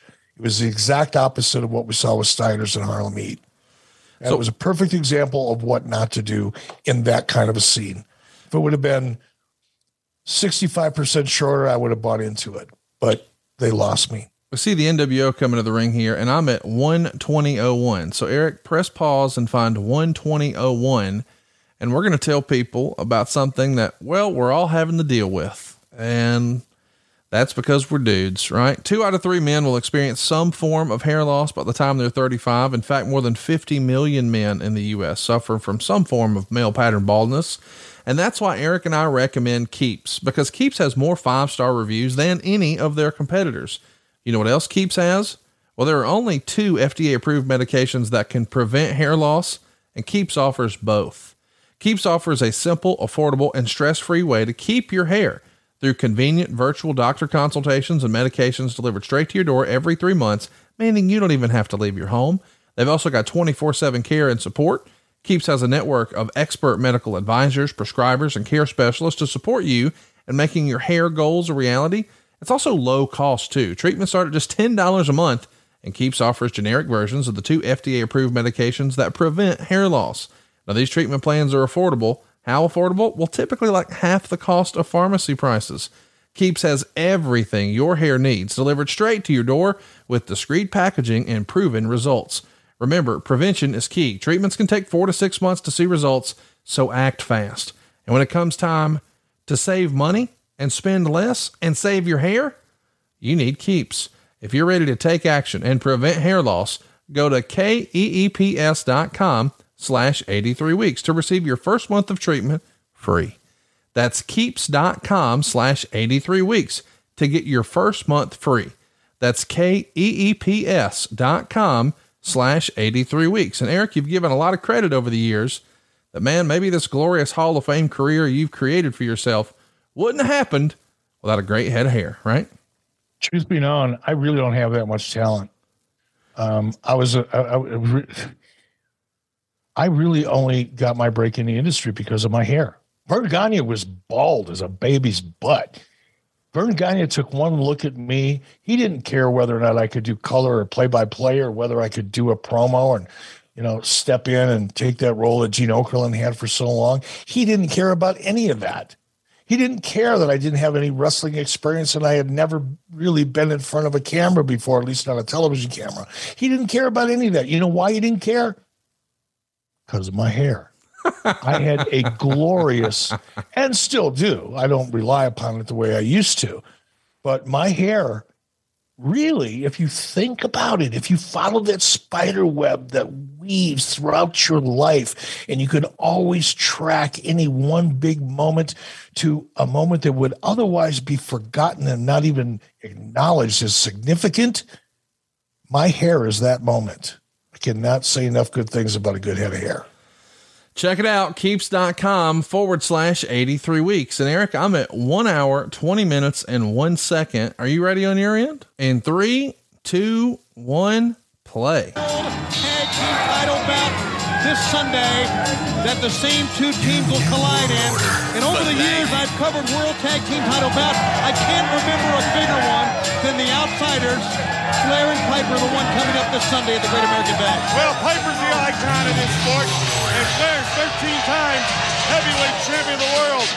And believe me, the NWO, they've got something in store. So it's going to be a big match, a big main event. Uh, there's a lot going on here. Can't wait for us to uh, to watch this and cover the the fallout because this is a moment. The WCW incident took place after the conclusion of the Nitro show in Piper's dressing room when Nash came in to complain, blaming Piper for perhaps the single worst match thus far in 1997 when he and Scott Hall faced Piper and Flair in the Boston main event before the largest crowd and gate in WCW history. Flair and Piper were wrestling Hall and Nash in a non title match. The early part of the match consisted of Flair and Hall brawling in one corner and Piper and Nash in the other. Nash, compl- Nash claimed that Piper wasn't doing what they agreed on doing, although Nash also didn't appear to want to sell much for Piper. The match storyline was that Piper would work and sell the match, leading to Flair's hot tag. However, Piper looked horrible, and even with the star power, the match was killed and was well into the negative stars. Piper also called for the finish way early, about six minutes into a match that was scheduled for 12, which meant the post match brawl to end the show literally lasted forever. After the show went off the air, it was Hogan and Savage, not Hall and Nash, who remained in the ring to brawl with Piper and Flair for Flair and Piper to clean house on. And Piper ended up in the ring holding the WCW heavyweight, tag team, and cruiserweight belts in the air while Flair finished the fight. After the show, Nash went to Piper's private dressing room and knocked on the door very hard, apparently. There was heat between Craig Malley, who's Piper's bodyguard, and he opened the door. Nash basically pie faced Piper, which is throwing someone a palm blow and shoving them into the wall. Piper tried to kick at Nash's bad knee before Malley and Flair, who was there with Piper, acted as peacemakers and quickly broke it up before anything serious took place but also leaving the heat between the two unresolved. According to two versions of the story, Nash and Malley nearly went at it as well, but Malley, who's obviously much smaller, backed down. Most of the internal heat within WCW was on Piper for not doing what they agreed to do in the ring and then calling for the finish early, making the show ending brawl go so long it literally lost its focus as well. There have been problems with the Wolfpack, Flair, and Piper stemming from the beginning of the hype for the six man tag in Charlotte, where Flair and Piper didn't want Syxx in the match, thinking he wasn't a big enough star, where Kevin Greene didn't want to turn on Flair as the company wanted. At one point, the entire match was in jeopardy because Piper didn't want his team to lose, which was the original plan, and since he has creative control in his programs, he asked to do a singles match with Syxx, who he liked personally and thought he could prove he could still work, but felt he needed to prove it to some of the wrestlers who saw him as existing totally off of his past made name, and he thought he could have a good match with him. They compromised, and the NWO team not only agreed to do the job, but to have Syxx do it because that would have been the predictable finish. Instead, having all three basically do the job at the same time to show they were the more professional of the two teams. The company feeling in WCW seems to be that everyone will be professional and the match on June 15th won't be ruined. After that point, they'll all be programmed in a different direction, and Piper will be feuding with Flair and kept apart from Hall and Nash, so those problems in the ring regarding selling and the like won't be an issue. So a lot to unpack here. And Meltzer would say this is just systematic of, of the nature of the beast of wrestling here. But we're watching the match here. And I want you to pay special attention to do you think Nash is really selling for Piper? Did Nash have a reason to be upset? And I wanted to ask you, do you recall Piper calling the match to go home in about half the time it was originally scheduled for? I, I, don't remember that. Ric Flair would be the one to ask that. Um, as far as everything Dave said, he, said one thing that totally blew up everything else that he said before and after, which is Piper that creative control. creative control, which is a fucking lie, Dave. Yeah. It just it was a lie. And it's out there in the narrative, and everybody thinks everybody had creative control, and it's because of lies from guys like Dave Meltzer that perpetrated that fraud. But a- as far as you know, I'm going to watch the match closely to try to figure out, like everybody else, what happened there. I, I can't take anything that Dave said. First of all, I was in the room when that shit went down. By the way, it wasn't an, a- another lie.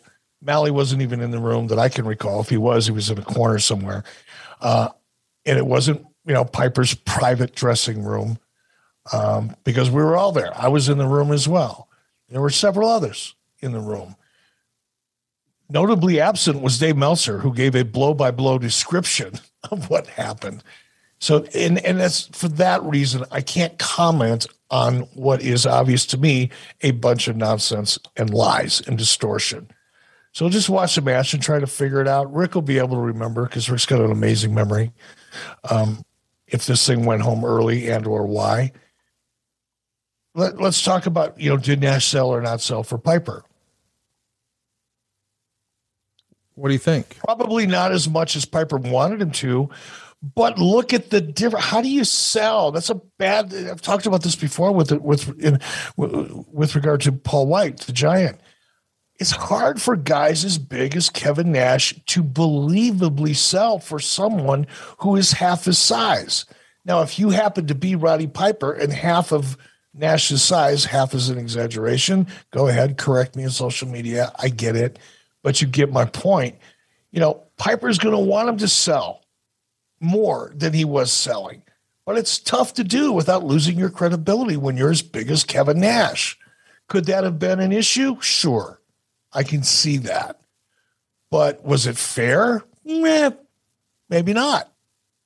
Probably not. What was Piper? What have we seen Piper? Okay, he's selling a nut shot. Yeah, he did. Come on. How do you sell a nut shot better than that? Right.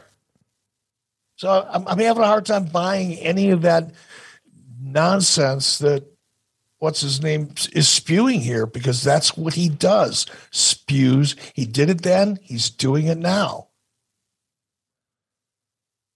As far as the heat between, you know, Piper and X Pac or anybody thinking he wasn't a big enough star, I, I don't recall hearing that, man.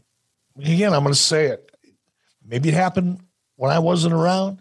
Maybe those were conversations at the bar or in a car in the next town or on the way to the airport or whatever the case may be. But I, I just don't believe it.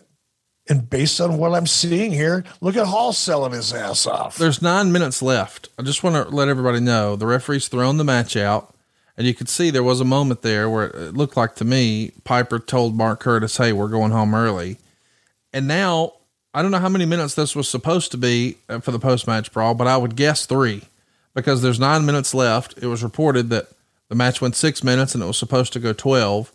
But normally you don't have a nine minute brawl. You have a, a two or three minute brawl, and then you hear Tony Schiavone yell, "We gotta go!" Yeah, but look, I'm still looking in the corner.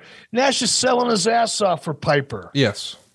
So the, the whole Dave Meltzer bullshit is got if this isn't obvious to people who question why I get so upset or maybe, you know, don't necessarily think that my point of view is is right. You're seeing it right before your eyes. You heard the report and now you're seeing it. How else could Nev- Kevin Nash have sold for anybody, including Roddy Piper, without looking like a complete fucking idiot?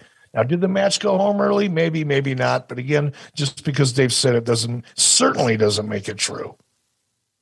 Now the whole NWO, of course, is coming out. This is going to be uh, a, a pretty memorable finish. Here's Kevin Greene. Kevin Greene's coming in to save some folks. Mongo's in there. Uh, Jeff Jarrett with the Horsemen's in there. We got a Pier Six brawl going.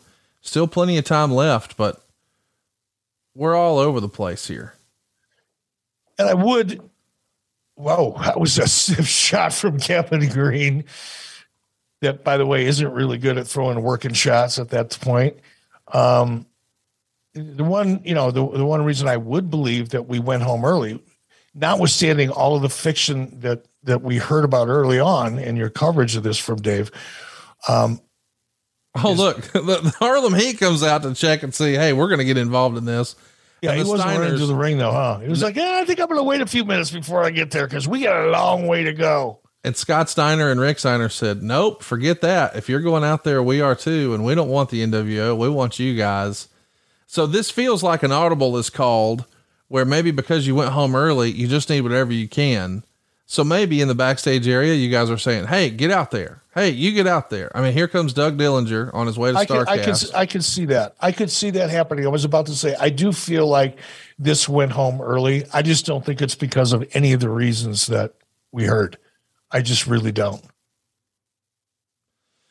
I think that was all made up nonsense to try to create a, a you know a soap opera that didn't exist to sell subscriptions. That's what that was. Uh, Derek Trum uh, over on social media says, I was at the Boston show. I was not at the Boston show, but I had friends at the show. And for years, they swore at the end of the show that Kevin Nash got on the house mic and apologized for a lame ending to the show. Any recall of that? I always assumed they just lied. I I mean, I'm not saying it didn't happen. I just don't remember it happening. And did he do it within the context of uh, of his character, or did he break character and do it? I I don't know. I'd have to go back and see it, which probably is impossible. There's one thing that's going to happen here that's pretty damn special and pretty memorable, I believe. Uh, before we see that, though, I want to ask Bobby Duncan wants to know Eric, you've stated in the past buildings were booked several months in advance. When did your team start booking larger buildings due to the success of Nitro? Oh, probably towards the end of '96 Yeah. it's probably when we went. Okay, let's let's see what happens. let's see what happens.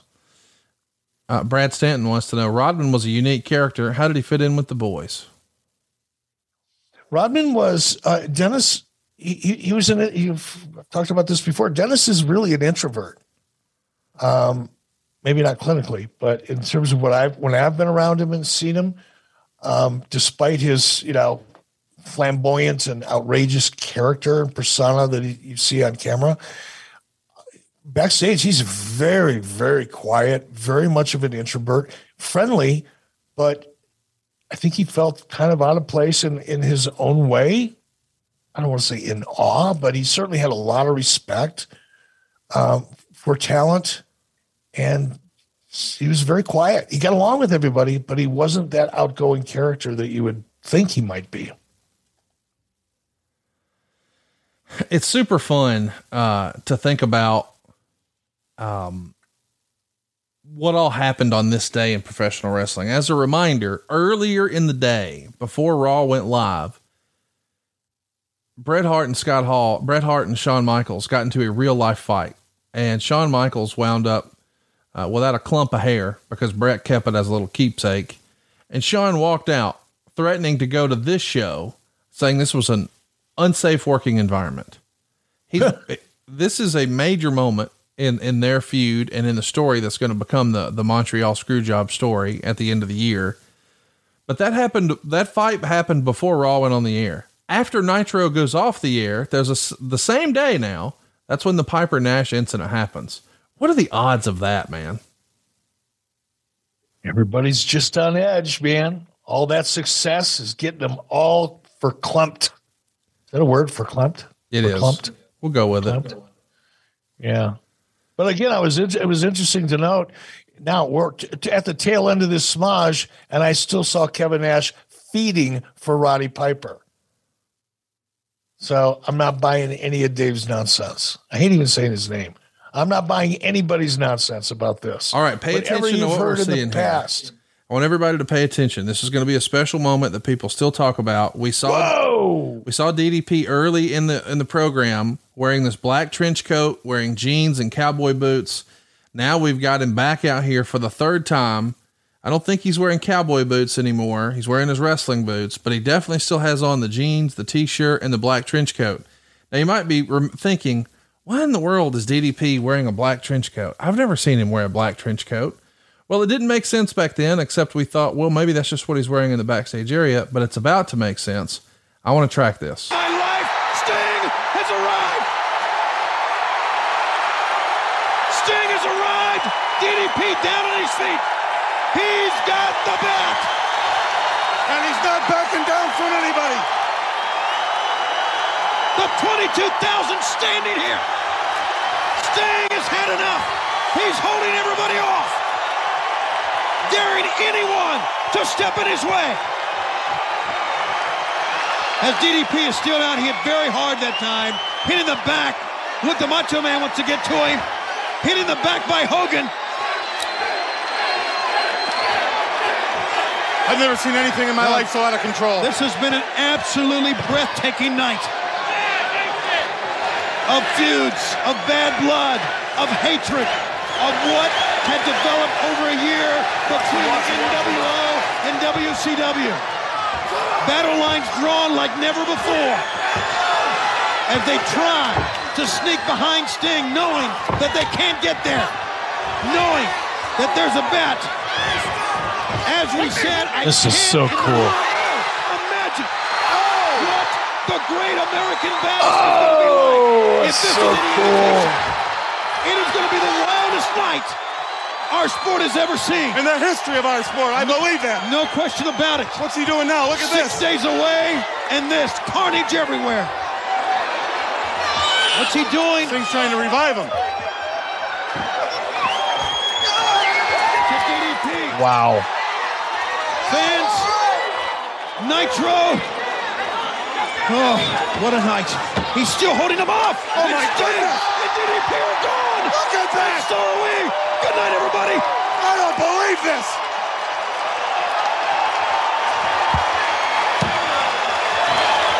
DDP is gone, and so are we, everybody.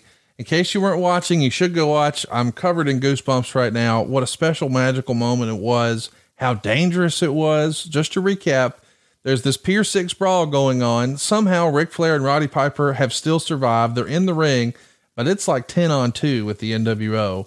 DDP runs in to try to help out. Quickly, he is dispersed to the outside. And what do you know? Down comes Sting very fast from the rafters. He unbuckles, points his bat, eventually starts to uh, hook up himself and DDP because the cord had to come back down. The, the whole company's initiative was let's shoot away for a minute and show the NWO. It took a little longer than we would have liked. Eventually, Kevin Nash says, okay, enough stalling. We got to fight. Guys start feeding, taking baseball bat shots. Eventually, Sting hooks up DDP, points his bat to the ceiling, and eventually, right as the show's going off the air, zip, both they go into the rafters. What a visual.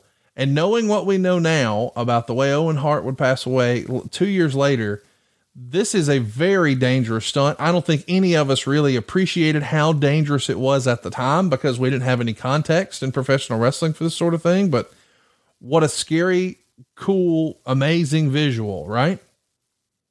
It was, and why Kevin Nash felt the need to go out and apologize for a flame finish to that show, I don't even believe that anymore. I don't That either. was one of the most exciting. Fin- yeah, it it got a it got a little sluggish, and they probably did you know go home a little bit too early prior to the brawl. But I'm not, buying any of the rest of the narrative. What I saw, the way that show ended, the reaction from the crowd suggests to me that if Kevin uh, if Kevin had anything to say, it was in character. That's all I can say. That was just I forgot all about that. I forgot all about that. That is so friggin' cool. Who's going to take care of your family if something happens to you? What would they do without your income? If you don't have a plan, you need to go to goliathlife.com. Get a quick quote from more than 20 carriers. You don't even have to leave the house. If you need a medical exam, they'll send somebody to your house or office. You're in total control. You pick the rates, you pick the payments, you pick the terms. You're in total control, but it gives you and your family peace of mind. What if something happens to your income? Hurry to goliathlife.com.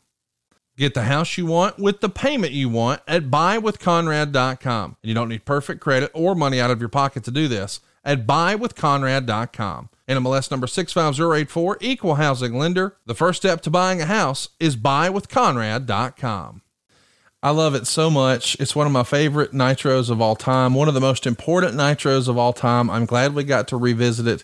You set all kinds of records here, and fans will never forget a handful of things in this, but specifically DDP and Sting going to the rafters afterwards. You guys were hitting on all cylinders, and uh, unfortunately, it's a shame that all good things must come to an end. And of course, that makes me think about our friends over at GoliathLife.com.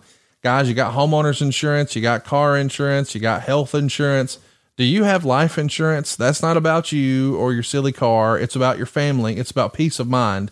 You can get one quick opportunity to type all this information in and get 20 quotes. Think about that. You type in your information and you get 20 quotes from 20 carriers just like that. You couldn't do this any faster, any easier than at goliathlife.com. And at goliathlife.com, you're in charge. You pick your payments, you pick your terms, and then you can even do all the application right there online, all in the comfort of your house. You do not have to leave your home to do this. Check it out right now at goliathlife.com. Eric, this was a home run show. I always love talking about 1997 Nitros with you. This is a great example as to why I'm glad we got to do this one. And I'm excited for next week because we're doing something totally different. We're going to be watching ECW One Night Stand from 2005. How fun will that be? Oh, that'll be fun. It's going to be a lot had, of fun. I had so much fun at that show. I know, you know, probably a lot of people think, oh man, I bet you he was, you know, really didn't want to do that. I it was the opposite. I had so much fun. And I haven't seen it. So I'm dying to go back and see that show. It's going to be a long show. It's going to be a three hour watch along, but I'm jazzed up for it. It was the best wrestling weekend of my life. And if I'm honest with, eh, with you, Eric, this show, which happened in June of 2005, was my dream show as a fan you know, when ECW went out, we didn't know it was their last show. It just sort of happened and it went away. This was the closure that a hardcore ECW fan like myself really wanted. And that's kind of what I'm hoping to do with uh, Ric's last match on July 31st. We're doing a Jim Crockett promotion show. We've got the old set recreated. David Crockett and Tony Schiavone are going to be on the call. We've licensed the music.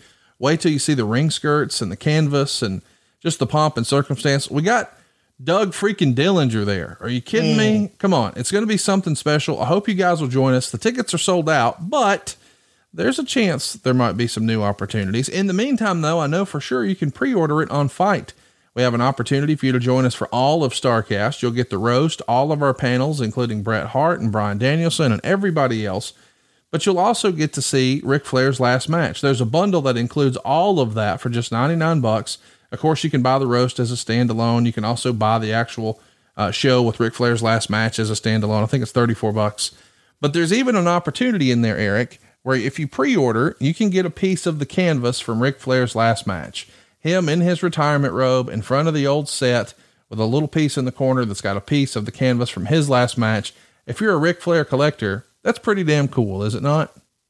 It is. There's going to be so much emotion I mean, the fact that you put these people together, and, and know it doesn't seem like a big thing, you know, to bring in Doug Dillinger, but that's a really, really big thing. It's going to change the tone. The fact that you've tied in so much of Jim Crockett's promotions and the graphics and just you've done such a great job with this. It's going to be a phenomenal event and one that I wouldn't miss. I know I'm going to be there and I'm participating, but even if I wasn't, I would I would make I'd travel cross country to get to this one. This is this is a once in a lifetime experience. Check it out. It's starrcast.com. That's S T A R R C A S T.com or Ric Flair's last match.com. And be sure to tell your friends about adfreeshows.com. Every week, uh, our pal Eric is hooking up with Jon Alba. They're doing strictly business, talking about the business of professional wrestling. And next week, we'll be talking about ECW One Night Stand 2005 and maybe, hopefully, we hear from Mr. Khan sometime soon. I can't believe you opened the uh, the forbidden door for our podcast here. All I hear are crickets. Stay tuned, boys and girls. It's going to be a fun year right here on 83 Weeks with Eric Bischoff. John brings his skewed sense of humor. Jeff brings tips to cut strokes off your next round.